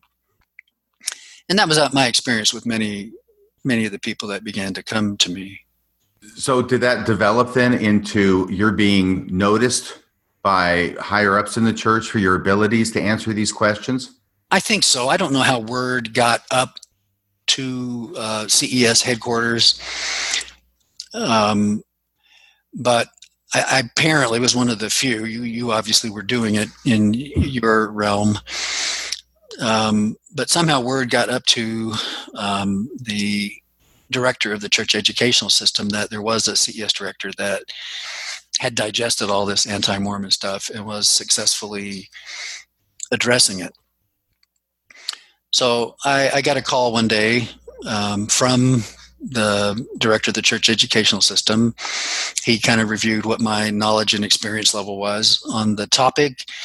He seemed satisfied that um, you know I would be able to make a contribution. And of course, what was going on is, particularly with the God makers coming out and other things, there were. This is kind of what started a, a, distress within a certain segment of church membership, and obviously, a substantive number of people were beginning to question and leave the church as a result of those anti-Mormon materials.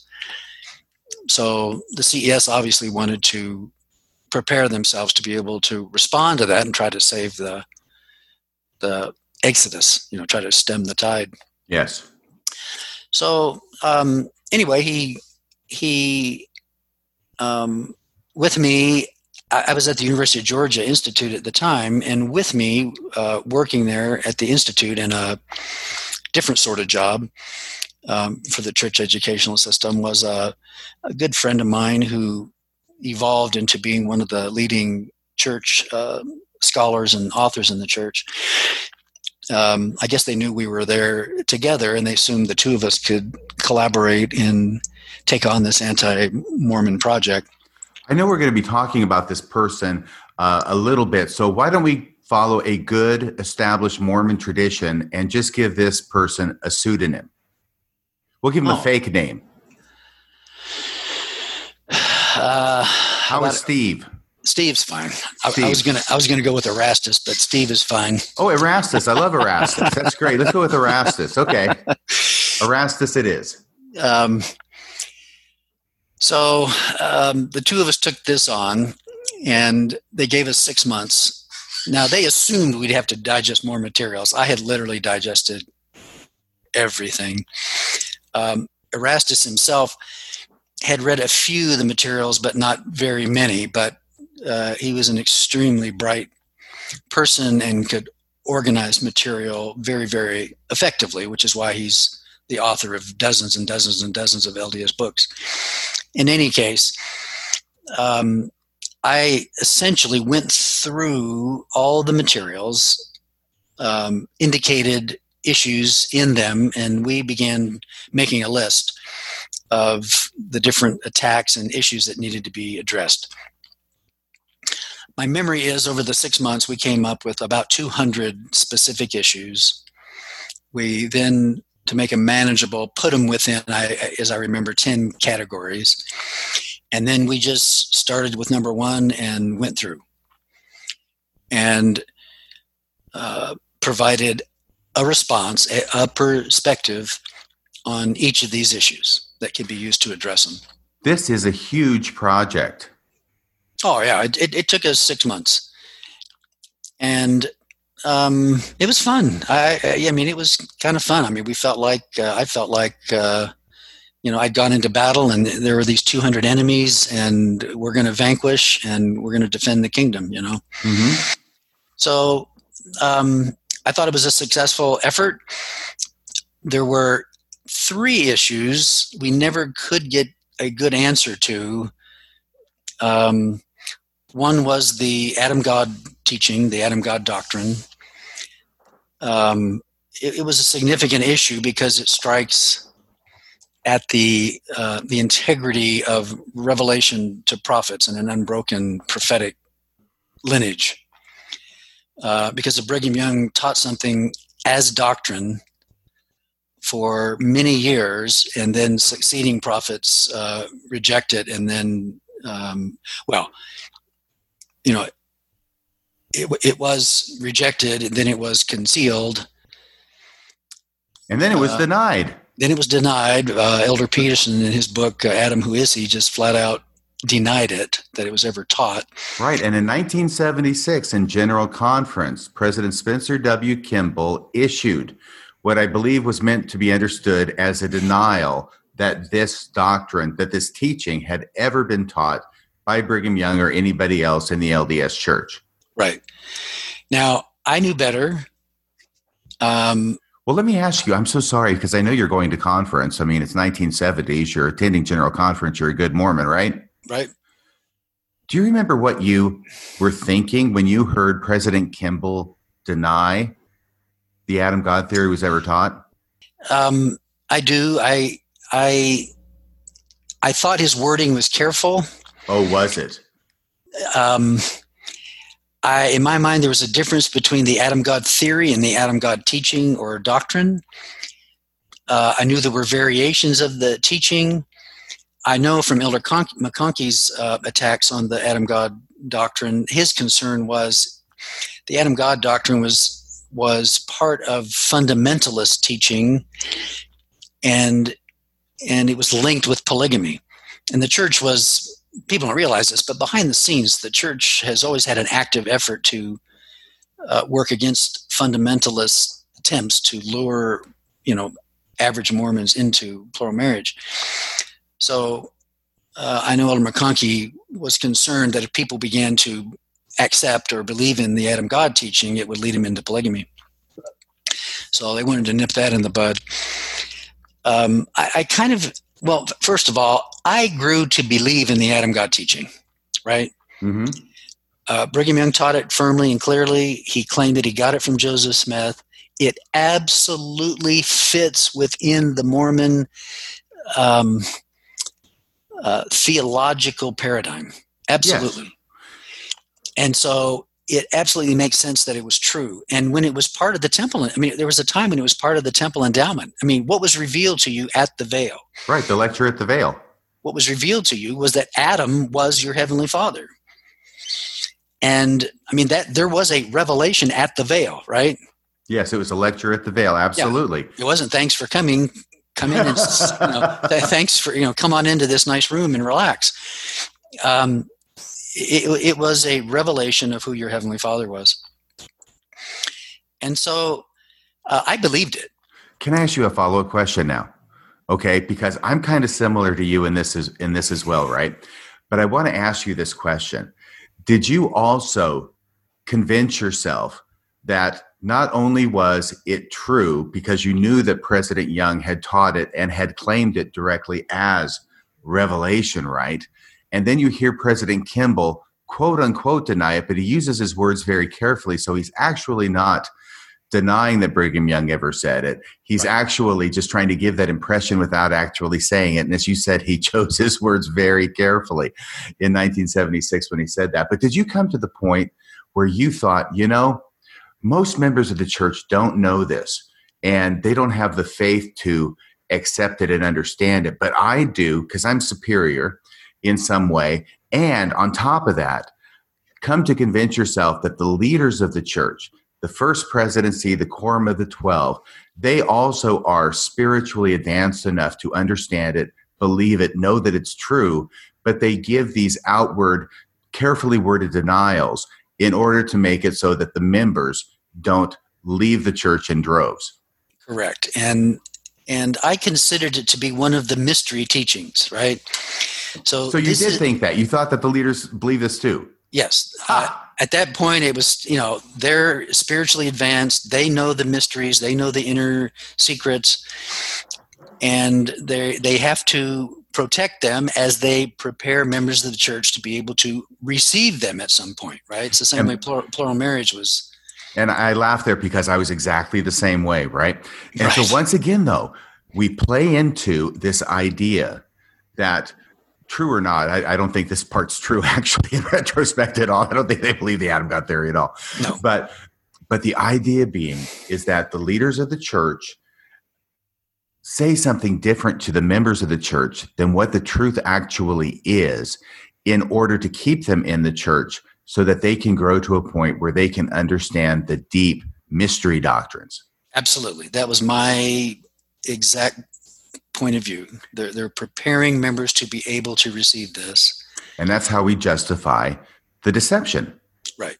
Go ahead. I'm sorry. I interrupted. No, no, that's absolutely true. So, so there was no good answer for that, right? And that was number one.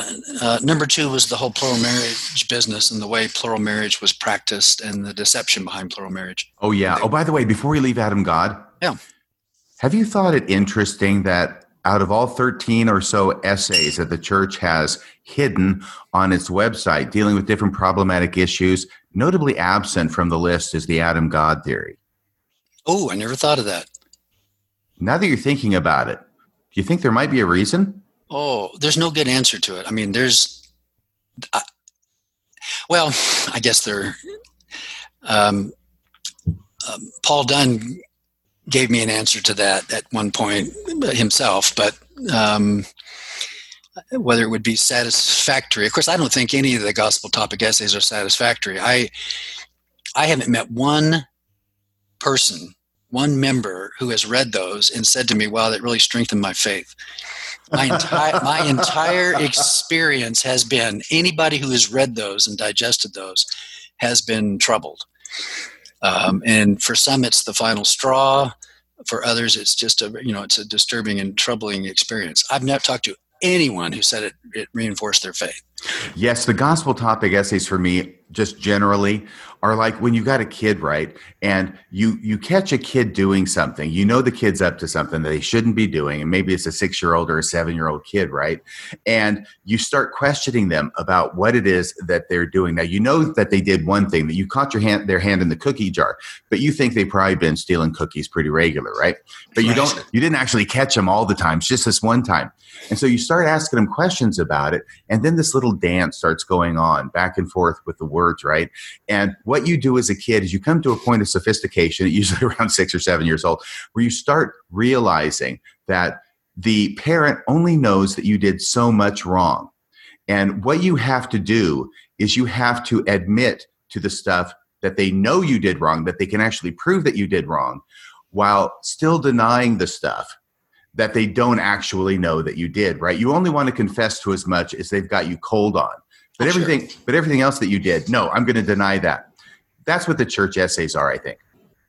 Oh, yeah. Absolutely. And um again, I've I've I, will be honest with you. I'm amazed they're still up because they've they've had a troubling impact on so many. Yeah, yeah. Well, I'm sorry. Once again, I interrupted you. Please go on. Now, you you end up um, okay. So you, you Adam God theory, and then you said plural marriage. Now, what to you was so unanswerable about plural marriage? It's unjustifiable when presented honestly um, when you look at the deception, the lying, the coercion, I mean, young girls being coerced to marry an older man to either um, to to secure the eternal salvation of their entire family, and in some cases their entire family for generations to come.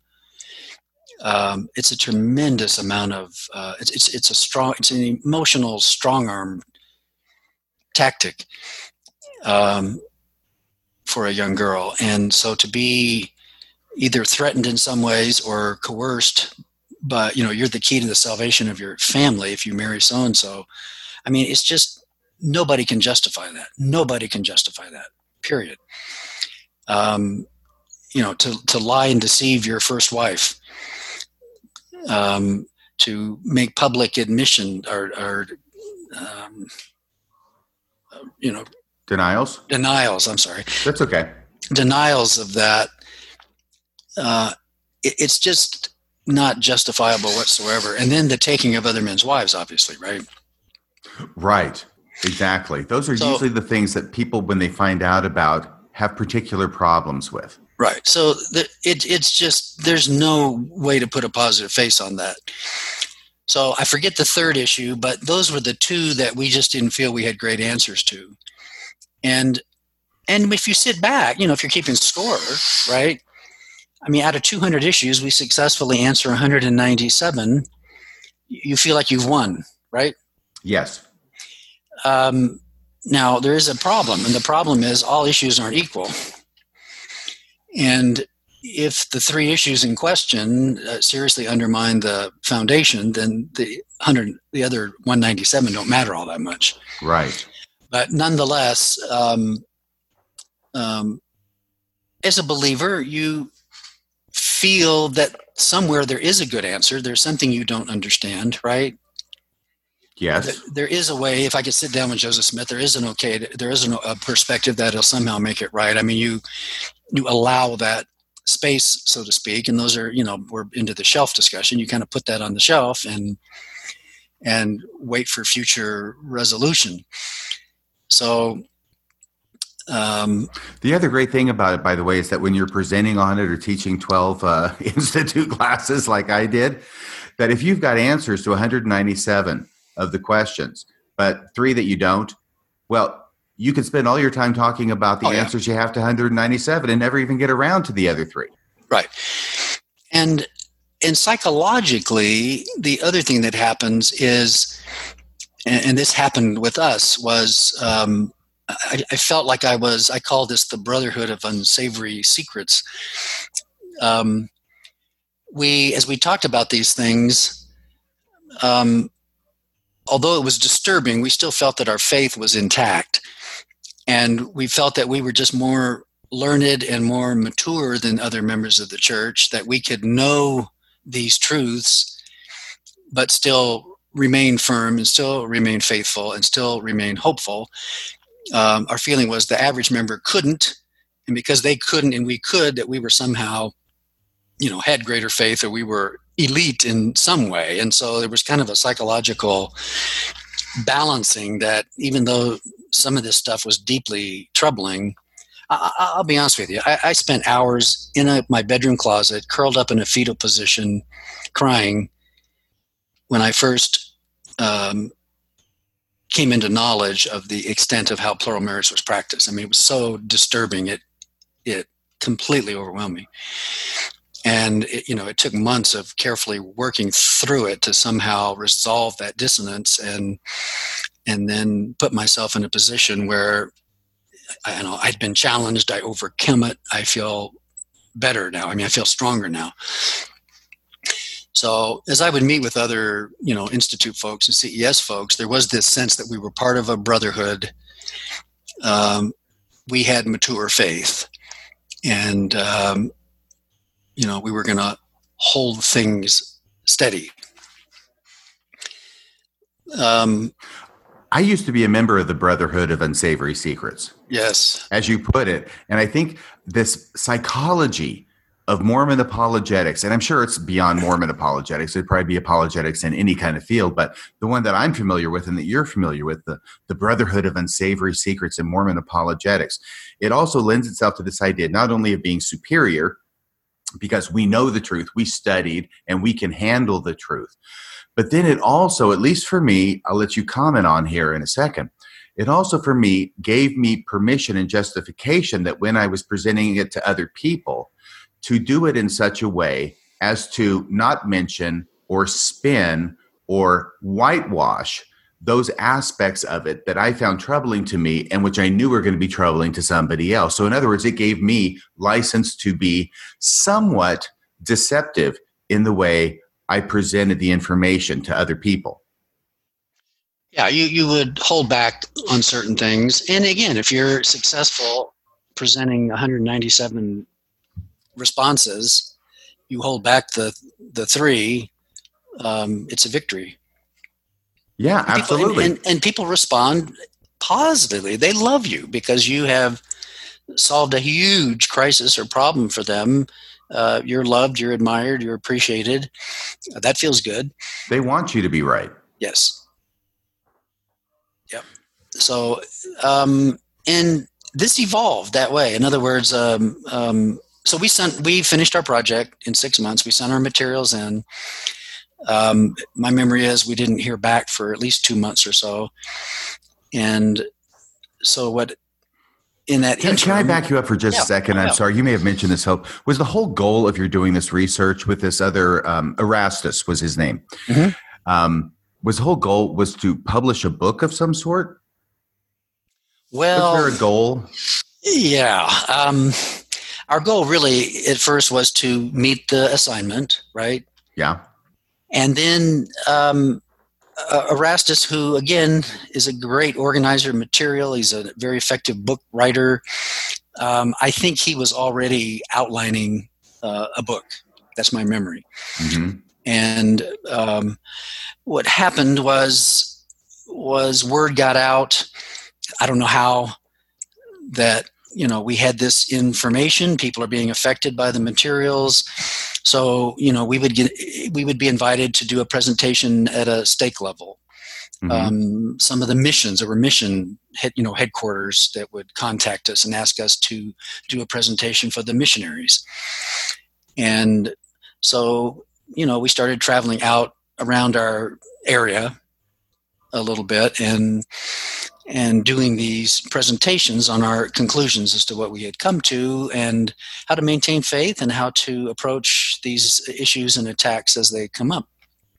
And it was, you know, it was, it was um, gratifying. I mean, um, many people weren't aware of the issues, but you know there was some inkling and, and they felt affirmed and for people who had confronted the materials they felt redeemed and uh, and there were always a few who had been seriously seriously troubled who would approach us privately or um, I think I mentioned to you at one point I uh, and, and, even after I left CES and was in the chaplain service there are, were these rich I call them rich Mormons uh, you know business people that had a lot of money and that uh, you know served in church positions and so forth they would become aware of this stuff. They would be very troubled. They didn't know where to go, and somehow they got my name and they would fly across the. They schedule a day. They would schedule a whole day, and they'd fly across the country, and we would just sit and I'd whip out my presentation. We would go through it piece by piece, and then, you know, they would have specific issues,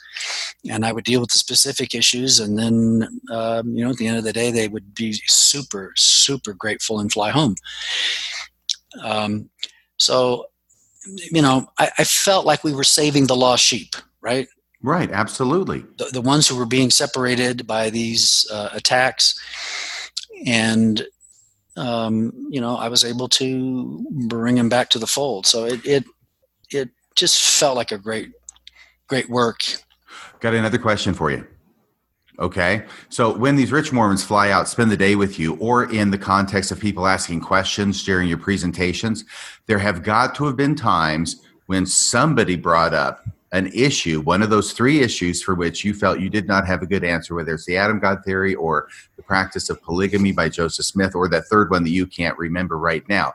What did you do when someone asked you a direct question about one of those issues that you in your heart felt you did not have a good answer for? Boy, I wish I had clear memory. Interestingly enough, those questions rarely came up in the group presentations again, we're back in the early 80s, you know, like 1983. And people aren't reading. You know, Mormons in general are not well read. They're not reading, um, certainly not reading anti Mormon materials. And the questions just didn't come up that much. And we would get in the flow of our presentation, and it pretty much drove things. Uh, and we would mention, you know, a few issues here and there that were pretty easy to, we, we felt were easy to address. Confidence would be built. Now, in private, those questions would come up. And so, for example, uh, with some of the rich guys, if the Adam God thing came up, and it would come up with these guys, um, I, I would just share my personal point of view that look, this is one of the mysteries of the kingdom. The brethren have to be careful. They're preparing, right? members to receive these mysteries and you know mysteries are disturbing i, I don't you know i don't accept this anymore but um, you know mystery mysteries i guess there's some truth you know mysteries can be disturbing if you're not prepared to receive it mm-hmm. and um, and that somehow was acceptable and encouraging it was like well yeah that is true and guess what i now know one of the mysteries right yeah. Now they're have, yeah. Now they they become on the inside in this brotherhood. They are they become auxiliary members. Honorary members of the brotherhood but savory secrets. um so um why the by the way, I can understand your answer about the Adam God theory. What about polygamy? Boy, let me think for a minute. You know, for my memory, and I don't, my memory is that at that point, it wasn't common knowledge that um, there was the polyandry, um, that there was quite the level of of deception going on. Uh, gosh, for most members, there wasn't even an awareness that Joseph Smith practiced polygamy. You know, it somehow started with Brigham Young. Right. And um, so it, you know, I think it was fairly easy. I think my approach was, look, um, you know, this is a deep gospel truth. Uh, it's being revealed to a select few to get the practice going. If you remember uh, Michael Quinn's fabulous article on post manifesto polygamy, he talks he talks about the pattern of how it was you know introduced secretly to an inner core and then began to expand uh, in, in, kind of a natural flow and then how it it exited that way also. And it just made sense to people that you know again a deep mystery secret truth would be introduced this way. Um, i admitted that it probably wasn't handled well. It could have been handled better but you didn't go into details if they didn't already know them absolutely not no, of course not, because there's the same dance going on, right? I was the same way. If I know stuff that's bad and I don't have a good answer for, and the other person doesn't know it and doesn't ask about it, I'm sure as hell not going to bring it up. Right. Right. And in that sense, of course, I'm playing my own part in being a bit deceptive. Right. And that weighs on your soul. That, that weighs on your soul, even with the rationalization and the ego boost Um, it's one of those, you know, places of rot within the soul that that uh, at some point can't be overlooked. Well, I, I, know it affects some people that way. It affected me that way. It affected you that way. But Erastus, this individual who's a friend of yours, who's written a number of books, uh, is still a member, active, faithful, devoted, prominent, I would say, at least in yes. some circles, yes. members of the LDS Church who uh, apparently has not had the same um, experience. Uh, he hasn't reacted the same way. His soul has not been weighed down by uh, what it is that he's doing. But by the way, we have to ask the question Does Erastus know? Is he even aware of the problems and not having good answers to certain issues the way you are? Absolutely. Absolutely. And, and my, you know, I can only, I can speculate here a little bit. Um, because I had the same kind of experience. Uh, I mean, we talked about how Mormonism um, substitutes for a direct relationship with God, and the flip side of that issue is your sense of self, who you think you are, and your personal identity also becomes so enmeshed with the church that for there to be something fatally wrong with the church, it, it literally feels like a threat to your personal well-being. It, it, it almost feels like you would become extinct as a human being, as a person, if there, were, there was something fatally wrong. So you, you cannot admit that. You cannot come to that conclusion. It, it's so existentially threatening. And uh, that was certainly behind what was going on with me. I just have to assume that in the soul of a good person, an honest person, gen- you know, I mean, yeah, honest person, um, except in cases when you need to defend image, um, that it would be a troublesome thing. You know what I mean? Um, now, maybe that's not true for some. Maybe there's maybe there's such a level of self deception that that they're not aware of that. But um, I was just listening to a Frank Sinatra song on the way into work. By the way, it's called "I Wish I Were in Love Again." It's got a great line in it. It's, it goes like this: "The self deception that believes the lie." Yeah, um, and when there's that deep psychological need, you just have to you have to cling to that. Um, and you know, m- most of these people, I, I, mean, I love these people. They're in every other aspect of their lives. They're they're good people. They're seeking to do good. They're wanting to do good. They're um, trying to be better. They're trying to be Christ-like. Um, there's just this issue that um, church image culture has got to be protected at all costs. And sometimes that cost is the integrity of your own inner being. Yes, and I just want to make this other comment about the nature of truth in the LDS church. I have commented before that truth is defined in the LDS church not by what is said, but by who says it. Right. In other words, if it comes from a general authority or a person who's up your chain of priesthood authority, right? Whether it's your bishop or your stake president, that's what makes it true, regardless of what it is that's being said. And then, of course, you get into this game where uh, if you have conflicting things being said, then you have to figure out, okay, who has the higher position in the church? and then who's the more recent prophet if you got dueling prophets but regardless of that what what you were saying also made me think of this is that there's another aspect of truth that sort of gets twisted in this and that is that when you come into this brotherhood of unsavory secrets or when you identify so much of your personality with the church and the church must be promoted at all costs and nothing bad said about the church and only the good said about the church that it seems that the truth ends up becoming defined not by what is actually happening or has happened so much as the truth is defined as that which puts the church in a good light and that which is not true is that which does not put the church in a good light. Sure. You're buying that? Oh, yeah. Okay, good.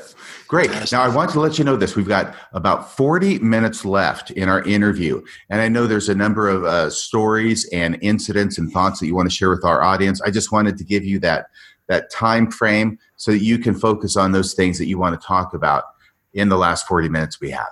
Okay, well, let me move quickly then. Um, the end of that story was um, um, I finally got a call from this brother who uh, moved from uh, being the director of the church educational system to being a member of the 70 and then a, a member of the presidency of the 70. Um, he called me one day and and uh, I picked up the phone. Erastus was sitting across from me in front of my desk, and he thanked us for our work. Said it was absolutely uh, superior in quality.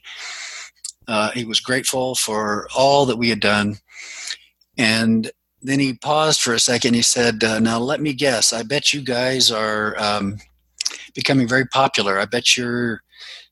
going out on speaking engagements and uh, being asked to address this, you know, in front of groups and so forth, and you're traveling around and you're helping people and so forth. And I said, yeah, well, yeah, you're, you're absolutely right. I had no idea he would have been aware of that. And then he said, uh, I, I, bet uh, you guys are even thinking about maybe writing a book. And of course, Erastus said, I think had been outlining one. And I said, well, yeah, uh, we are. And, and he said, well, we're going to ask you, brethren, to stop.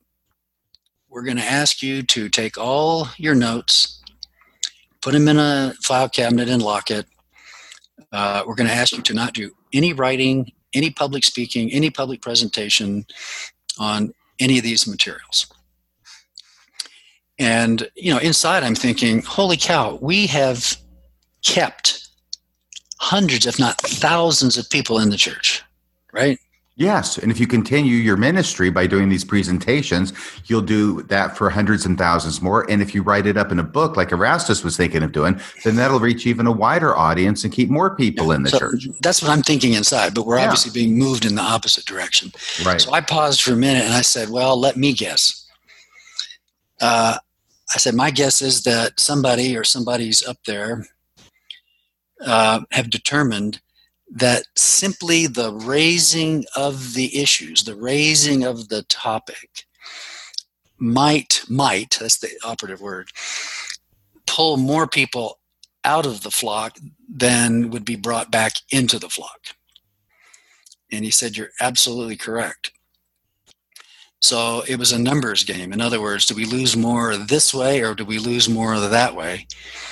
And they had determined, at least at that point, that not bringing the issues up and not responding to the issues, which would bring the issues up, um, would keep more people in than would bring people back. So they just went with numbers. So when I hung up the phone, um, Erastus looked across the desk and he said to me, So what did he say? And my first response was, Well, um, he wants to save the 99 and he doesn't want us to go after the lost sheep. Mm. And that had quite a bit of impact on me that we were willing. Um, I mean, who's the lost sheep at this point? These are people that are reading, thinking, uh, searching, studying, right? Yeah, they care enough about the church to actually study it. Yeah, that, that's that's who we're allowing to get lost in the wilderness, and um, so that was the that was the conclusion to that. Um, How did that feel, by the way, just personally? Because I'm trying to put myself in your shoes and thinking about working on this tirelessly, I would think, for six months to come up with this exhaustive list of 200 issues. And you've put all this together, you've done presentations, you've seen positive things. And on a personal level, how does it feel to have everything that you've done and put together now being told to you by the same person, even though obviously he's getting orders from a an anonymous higher up from himself or something, just to scrap it. How does that feel? Yeah, it, it was a little discouraging at first. Um, and I, you know, I probably have to admit that part of that was there was a lot of ego boost and you know, uh, being desired and admired and sought out for wisdom. Uh, that would all go away. Um, so I'm sure part of that was there. Um, I, you know, I, I'm still a true believer at that point. I assume the brethren have the bigger point of view, that they know what's best for the kingdom. Um, I knew I would probably have opportunities to engage people privately, you know what I'm saying, where it wouldn't be a public presentation. Right. Um, so I, I, I resigned myself to it. Um, but again, it's another one of those little wounds to the soul. And uh, for that reason and other reasons, I um, resigned from CES that next year and took advantage of the opportunity to represent the church as an active duty military chaplain. So this was uh, 1984 that this happened, and you went to become a chaplain in 1985. No, this was in 83, and I became a chaplain in 84. Okay, I was one year off. By the way, it does occur to me that there's a common thread with all these different stories that you're telling is that the issue with the church doesn't appear to be so much about telling the truth as it is about numbers, numbers, numbers. The issue was numbers on your mission, pumping those numbers up artificially. The issue was numbers when it came to building the institute buildings and pumping up the, the numbers of the students so that you could justify the expenditure to build the institute building. And now, once again, we're talking about this book and research and presentations you're giving on Mormon apologetics. And once again, the issue comes down to not telling the truth or being open and transparent or being more open and transparent than the church usually is. But once again, it's about numbers. Had you ever thought of that? Well, yeah. And it, it's obvious that at some point the church linked its truthfulness to its growth. And so growth has to be maintained at, at virtually any expense. So, um, you know, sometimes John, or early on, John Dehlin and I talked about our missions. Again, we debated on who had the worst, and and in his story, you know, he was ultimately sent to another mission, and and his his second mission president became a general authority, and and um, if I remember right, John, you know, complained about what had been going on, and he got a letter from Elder Oaks, Dallin Oaks, explaining that this was not the way they intended missions to act and that um, they weren't pleased with that and uh, you know apologized which is interesting for him but uh, that um, you know they, they, that he'd had that kind of experience. But um, you know the the result was his mission president who had done these unsavory things was promoted to the general church missionary committee. And the same beat went on. Now it's my opinion that the church could stop this in one second. You know if elder oaks came to the podium with a baseball bat and slammed it on the pulpit and said the nonsense in our missions ends today any mission president that that does the following things right baseball, soccer ball, pressure, et cetera, et cetera, will be disciplined, right? It'd yes. be done. It would be over. Now, the fact that that hasn't happened, I can only come to the conclusion that they know that if that were done, the numbers would be reduced dramatically. And if numbers are linked with truthfulness, they just they just don't have the heart to do something that's going to uh, reduce the numbers.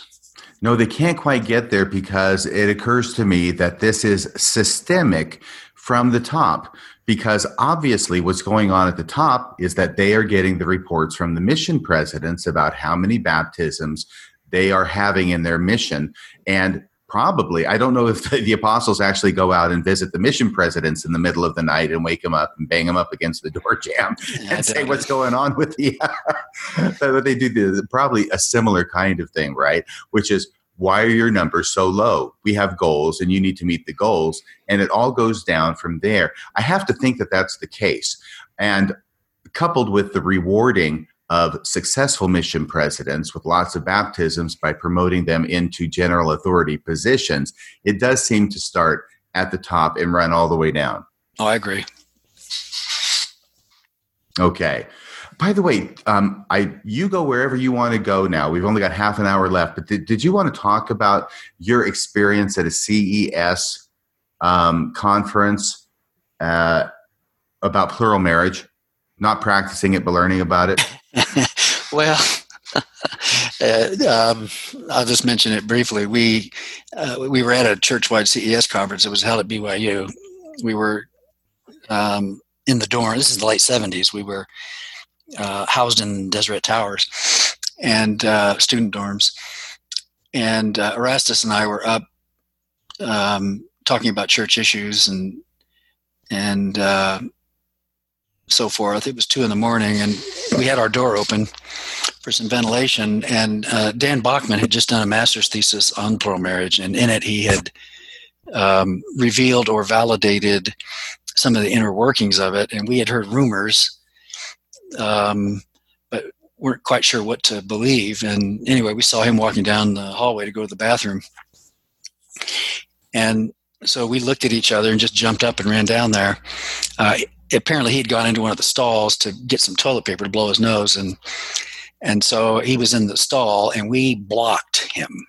I mean, we literally physically blocked him in the stall, and um, started peppering him with questions about uh, his thesis and you know what conclusions he had come to and what he had discovered was true or wasn't true about uh, plural marriage and my memory is, is pretty hazy. I, uh, he was hesitant to confirm some things, but he did confirm some things that, that he would confirm the things that we either knew about or had suspected, if that makes any sense. Yeah. And, um, but this is, again, this is part of the brotherhood activities, right? Yes. And um, we were just desperately we were just always searching for more and more and more insight and more and more information. And, and we certainly wanted the stuff that was um, generally unknown right? Right absolutely.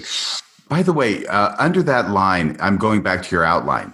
You'd mentioned something about 40 years with your scholar friend. I think that's erastus that you're talking about. Did, we, did you say erastus or erasmus? No erastus Okay, good. It's, I want to make sure we're using the same fake name for your friend. but can you go into that? Because I think you have a very interesting insight at the end of that line. Well, I, am not exaggerating. We, we've literally spent 40 years dealing with issues doctrinal, cultural, historical, um, sometimes personal. Um, and and we've always felt successful. You know, I mean, we would just take on one issue after another. And one day we were at lunch and I paused and I thought, you know, for 40 years, we have discussed um, hundreds, hundreds of issues, problems, right? And um, at some point, you sit back and you have to say to yourself, you know, is this a matter of of you know a thousand problems or one problem right? Mm-hmm. and it was you know i didn't have to detail it. The you know the the one issue would be if this is essentially not what it claims to be that's why there are a thousand problems right? Right. Yeah. So there was kind of a moment of silence after that. We took a couple more bites of food and then moved on to something else. Um so yeah, and I've heard others express this. Uh, I've heard Bill Reel express this. Um, once that conclusion is arrived at, then all of a sudden, a thousand things that tormented you suddenly make sense and dissolve. Right. And can you put a fine point on that for the audience, just to make sure everybody's following you? Well, if in fact it, it is not what it claims to be, um, historically, in terms of inspired leadership, and inspired teaching and accurate representation of the nature of God and the plan of salvation, um, if that is not accurate, then um, the many, many, many, many disparate issues and problems, uh, it, it's obvious why there are so many problems, right? Right. Um, so, um, yeah, and that, you know, when I had that realization that, oops, it's just one issue, literally a thousand issues that had tormented me and that were sitting on a shelf, uh, suddenly just evaporated. Yes, well, that is why I think the most dangerous thought that any true believing Mormon can have is what if the church is not true? Oh yeah, and it's so it's so shocking because again, for most, it's an existential threat. I can't overemphasize that. It is an existential threat. Well, I can't tell you how many years and even decades I avoided even asking the question. I would not permit myself to ask the question. And instead, I spent untold hours and years and just like you did, studying, researching, coming up with answers, some better, some worse, some really not at all, to this myriad of questions and criticisms and problems with the LDS church, its scriptures, and its history. And I think maybe I was doing that not so much to convince others as I was to convince myself. Probably. And to avoid having to actually grapple with that question what if it isn't true? Listen, if your if your if your sense of relationship with God and your personal identity and sense of self is tied to the truthfulness of the church, you have to make it right in some way, mm-hmm. or you're destroyed. You're absolutely destroyed. Yes, and I want to make it clear to you and to the audience this isn't something I was doing consciously. I didn't think that I was trying to prove the church was true to myself. Maybe initially, right? But not later on when I'm out there to help others and be the Book of Mormon answer man and help everybody out of their crises and their faith problems. No, but it's only in retrospect that I wonder if I was doing it more or as much to convince myself as I was to convince others. Right and I, I, I have to believe there was an element of that with me also, because in my honest, honest, honest moments, uh, the, the, it was very painful and very threatening. What did your friend Erastus uh, think when you asked him this question about um, is it really a thousand problems or just is it just one problem? Did he ever respond in any way to that? No, that's what I'm saying. It was silence. It was just silence. Well, you've known this individual for, I think it was 40 years. Yes. You've had a lot of dealings with him, done work with him on the subject of Mormon apologetics. What is your relationship like with him now? Um, oh gosh, uh, I'm not sure. Um, we've always gotten along. We've it's it's just been in the last uh, eight or nine months that there don't seem to be responses to phone calls or messages or texts. Um, well, what happened before that? Oh, we just we were we just if I said go to lunch, we went to lunch. If he said go to let's go to lunch, we went to lunch. I'm sorry, that was a bad question. What I what I meant to ask was what is it that would have happened to change things? Again, I I can only guess. And my guess is all of this stuff is so personally troubling to him, and I don't know that um, that it's just too difficult to face and talk about anymore. Um, is it something that you were bringing up regularly?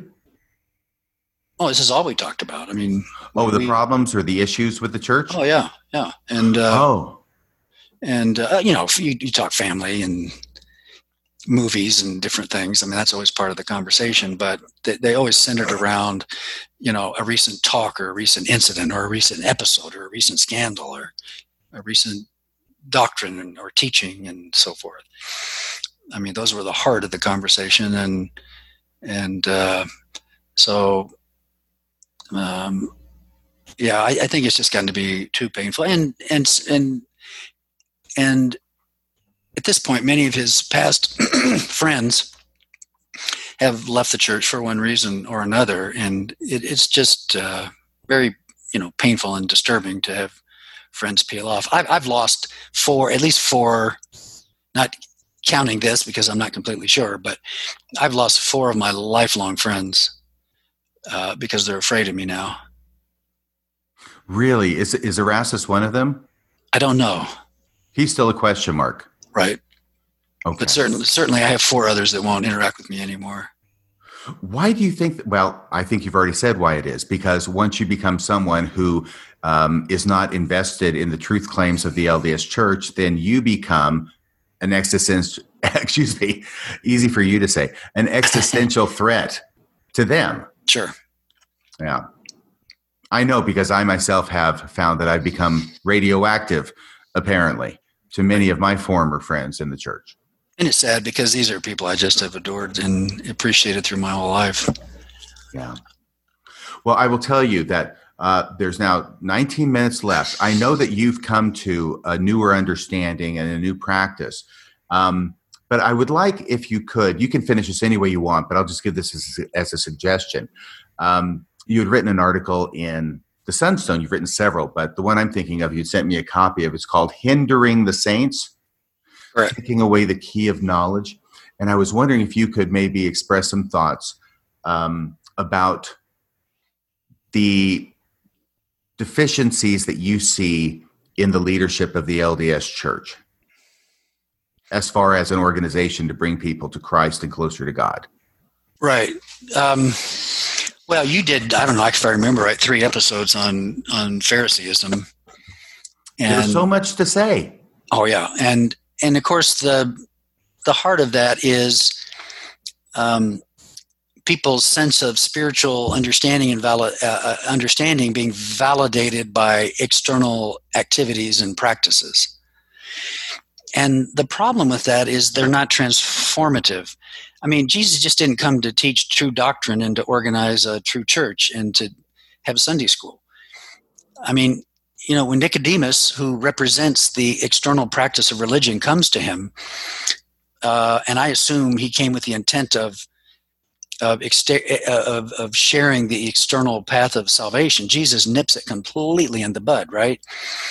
And and says, unless you are born again, it could also be translated born from above, right? Which implies a, a direct rebirth in God from above, uh, meaning a, a, restoration of your divine nature and your your the realization, which means knowledge of experience of your true nature in God. So the gospel of Jesus Christ isn't about um, strictly morality. It's not strictly about believing true doctrines, right? Um, it's about living right, but it's also about um, the inner path. It's about the kingdom within. It's about realizing the true nature, character, and presence of God, and in that light, being awakened into your own divine nature. That's what this is about. That's rebirth. Um, and and it's not only not understood and not taught, it's not practiced in the church. And so, as a result of that, very few Latter day Saints experience um, what Jesus came to do, which was to mediate the inner rebirth. Um, so I already lost track of your question here. Um, oh, that's okay because I was you're you're answering it. I would go further and say that I think that the church's structure is such that for you and for me as well, being young people, kind of unstructured, not sure what I'm going to do, it was a great blessing to me to help me as well as it helped you to learn how to structure, organize, how to work hard, to have goals, to feel a meaningful um, association with something bigger than myself, something uh, exciting, and this idea of personal revelation with God. But by the time I was within really 10 years of being a member of the church, I was already, in retrospect, I can see this was happening. I was already sort of growing big enough to where I was. Well, if Mormonism is a box, and believe me, it's a box, okay? However big you think it is, it's a box, and you're put in it, and you can grow a certain amount, but beyond that, you can't grow anymore. And so then it starts feeling constricting. And yet you're told you have to stay in the box, you have to stay in the box. And actually, being righteous and being good with God, Philip, that means staying in the box. Yes. Or staying in the boat. Same idea. You stay in that effing boat. And that's what God wants you to do. You never leave the boat. Okay. And so there's this constriction that goes on and it had happened to me within 10 years of joining the church. Of course i'm still in there active for another 30 years for crying out loud because i am believing that that's what righteousness is is doing the checklist every month doing the home teaching doing the, the going to the temple uh, you know the drill reading the scriptures going to church etc etc etc fulfilling your calling. And but that was what i thought it was and yet i'm dying. I am dying because there is no growth. There is no uh, life for me in that. There's just this mindless, endless repetition. And I'm being told that that's growing and becoming perfect. But my lived experience is telling me the opposite. Right. So, in honest moments, now, I, you know, I have to emphasize this. I, my whole life has been sent has been spent being a professional Mormon, right? Whether it's a CES director or a military chaplain, my work, my work is religion. My work is spirituality. I, I, I do it all day, every day, right?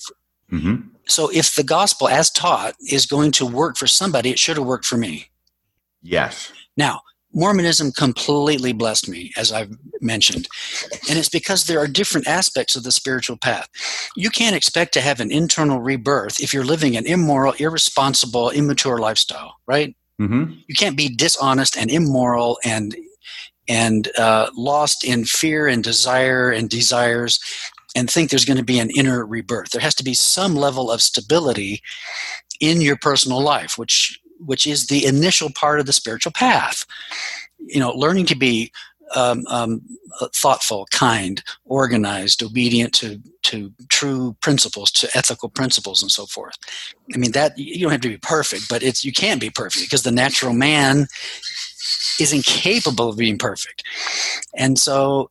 But you have to have enough moral, mature, responsible behavior where there's not a tremendous amount of restlessness in your mind and heart what keeps us lost in an inferior and false sense of self is restlessness in mind and heart.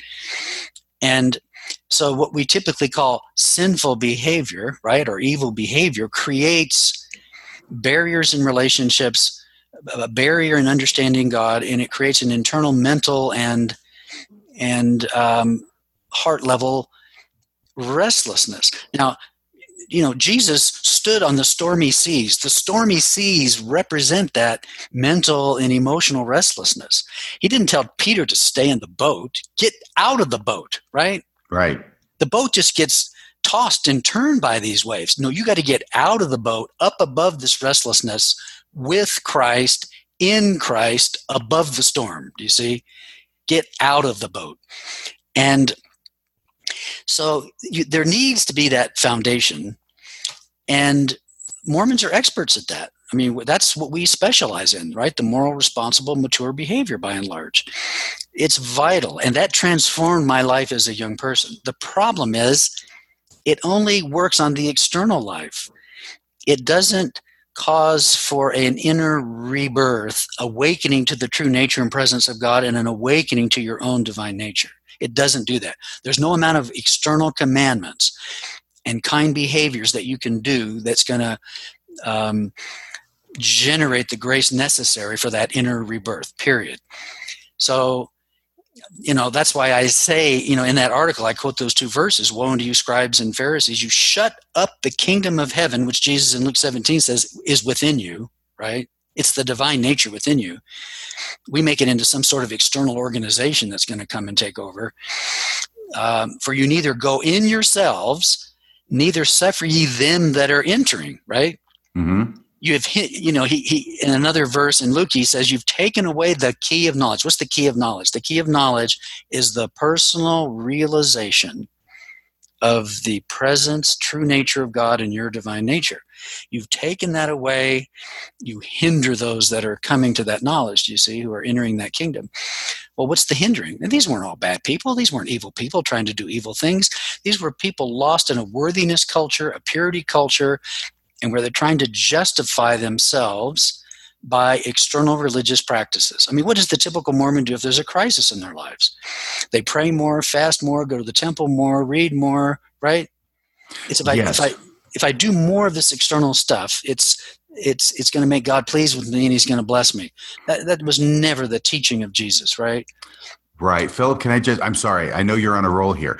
I just want to say this thing that just struck me is that the attraction and the allure of this idea of an outward religion, of the ordinances, the praying, the visit teaching, all that stuff, is that it can be measured once yes. again, we're back to the numbers. Yes. We can keep track of it and we can keep the numbers down of what we've done in order to be righteous so that we can know if we're being righteous. So that once again, um, we're back to being bound in by numbers as opposed to being uh, liberated by the truth.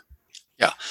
Listen, I, am telling you from absolute dead bang personal experience, most Latter day Saints are spiritually starved. Some are aware of it, some aren't. but they are spiritually starved. And we're in an age where many, many Latter day Saints secretly are peeking their heads up out of the box and they're looking around for something, something that can give them spiritual life. I mean, in our in our age, in our time frame in the church, Mormon spirituality has really been. Uh, I mean, what has defined Mormon spirituality has been folklore, concocted or exaggerated miracle stories, emotionalism, and sensationalism. That's what gave life to Mormon spirituality, but it's played out. It doesn't work anymore. Much of it's been exposed as being untrue. I mean, you know, I, I knew Paul Dunn. The reason Paul Dunn and Hartman Rector were sent around the church was because they were charismatic. They did share this folklore and these exaggerated miracle stories and emotionalism and sensationalism. And it's just played out. It doesn't work anymore. And as a result, um, I, I, I, can tell you, my friend Erastus, there was a time period, and he and I had the same experience. Uh, a number of brethren came to him, bishops, um, stake presidents, uh, reportedly members of the 70, and they would say, and, and I've had several of them say to me, I've had people who've had their second anointing come to me and say, Look, I've done everything, I've achieved everything, I've sacrificed, I've given out of a full heart, a pure heart. And the question is this Is this it? Implied in the question is, I've done all these things. I expected I would be changed inside. I expected I would be a new creature in Christ. I expected I would be Christ like. But honestly, I'm still egocentric, selfish, impatient, right? And they realize, and so if if this rebirth isn't happening in this life, the only conclusion you can come to is it isn't intended for this life because I'm in the true church doing the right things. This must be a blessing for the next life, and it gets pushed off into the future, right? Like everything else. So for me, no, Jesus didn't come to teach a future salvation. Jesus, and it, you see it in the language in the Gospel of John, Jesus came to give us eternal life, to mediate eternal life today. Today. Uh, not something off in the future. So, uh, this is what happened to me. You know, toward the end of my military career, I'm working with a ton of Latter day Saint couples in marriage counseling. I'm suddenly realizing the gospel isn't working in their lives. There's no inner transformation. Their marriages are failing because they can't act in a mature, responsible, Christ like way. And I went home and I was complaining to my wife and, um, you know, about how all these other people, right, the gospel wasn't working for them. And, you know, her response was, Have you tried looking in the mirror, right? and she was absolutely right. In 30 years of professional gospel living, I was still sarcastic, impatient. Um, I, I, I, had a hard time being emotionally vulnerable, loving fully and completely without fear. I mean, all the things you would want to be completely Christ like, I had not realized. And then I suddenly realized, gee, it, it, didn't work for me. You know, now it took my accident and being thrust into chronic pain to to be guided to use meditation primarily as a source of, of pain relief, chronic pain relief, and stress reduction. It suddenly unveiled itself to be the core of the spiritual path, of the inner path, and the realization of divine nature and the the message and mediation of Christ. That transformed me. Um, so it wasn't a collection of disturbing things about history or doctrine in the church. I had already become an expert not only in the external path, which didn't work, but I became an expert in defending the church against any issue that would come up, no matter how vile. What what changed me was uh, an awakening into the true nature of God, which in that light I suddenly realized what was true and what wasn't true. It established my divine nature and life and personal identity in Him, the true God. Suddenly, there was no longer the psychological and emotional need for Mormonism to be right. And it sounds so, to me like what precipitated that, I'm just saying what you said actually, is that you suddenly came to the realization, uh, maybe thanks to your wife, is that not only was Mormonism not working for all these people that you were trying to counsel in their own personal lives, as opposed to settled doctrinal issues, right? But in their personal lives, but then all of a sudden you realized it wasn't working in your life either. No, not at all. Not at all. And I'm the professional. Right. So uh, I got thrust into this crisis, this dark night. Um, um, nothing in, I went straight to Mormonism, pray more, fast more, get blessings. I got blessed by bishops, stake president, general authority. I got worse with every blessing. Everything that I believed would sustain me spiritually suddenly did not work at all. I turned to meditation. I have an inner awakening.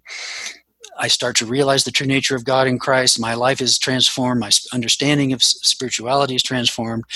And then suddenly, and it was my, my wife that recognized this after three years of meditation oops, who are you? Where did this patience come from? Where did this ability to love come from? Do you see?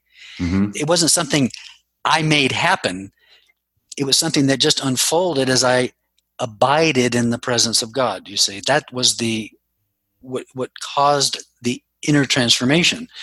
So that's what I've been doing for the last 15 years, trying to share that, teach that, and so forth.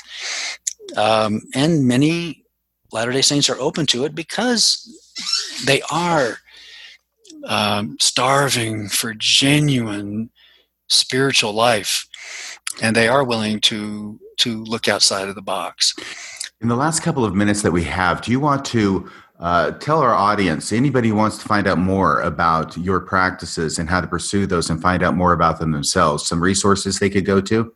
Oh, gosh, I wish I'd have prepared for that. Um, a lot of Latter day Saints are um, reading books by, let's say, Richard Rohr. There's a whole host of Christian spiritual teachers. Um, there's a whole um, practice called centering prayer, contemplative prayer, where you can combine the Christian reading of scriptures, contemplation of scriptures, um, Christian meditation that was practiced in the early, early Christian church that got lost when things began began to become externalized. Um, but you can read books by Thomas Keating or or Richard Rohr. Um, I came into this Christian, this understanding of the inner life of Christ through the yoga tradition. Um, and I was trained in meditation by Deepak Chopra, and the last living direct guru disciple of the very famous Yogananda. Uh, he was my personal teacher for the last 13 years of his life. And so it was through the yoga tradition that I came to the realization of the true nature of Jesus, his atonement, his mediation. I detail that somewhat in my article, The Yoga of Christ. So if you read my four Sunstone articles, Mormon Mantras, The Yoga of Christ, Hindering the Saints, and Becoming the Beloved, then you'll have my basic perspective, uh, philosophy, and practice. Um, uh, if, if people want to email me at Abba abbaom, A B B A O M, at yahoo.com, I'm I'm just always happy to engage folks uh, individually.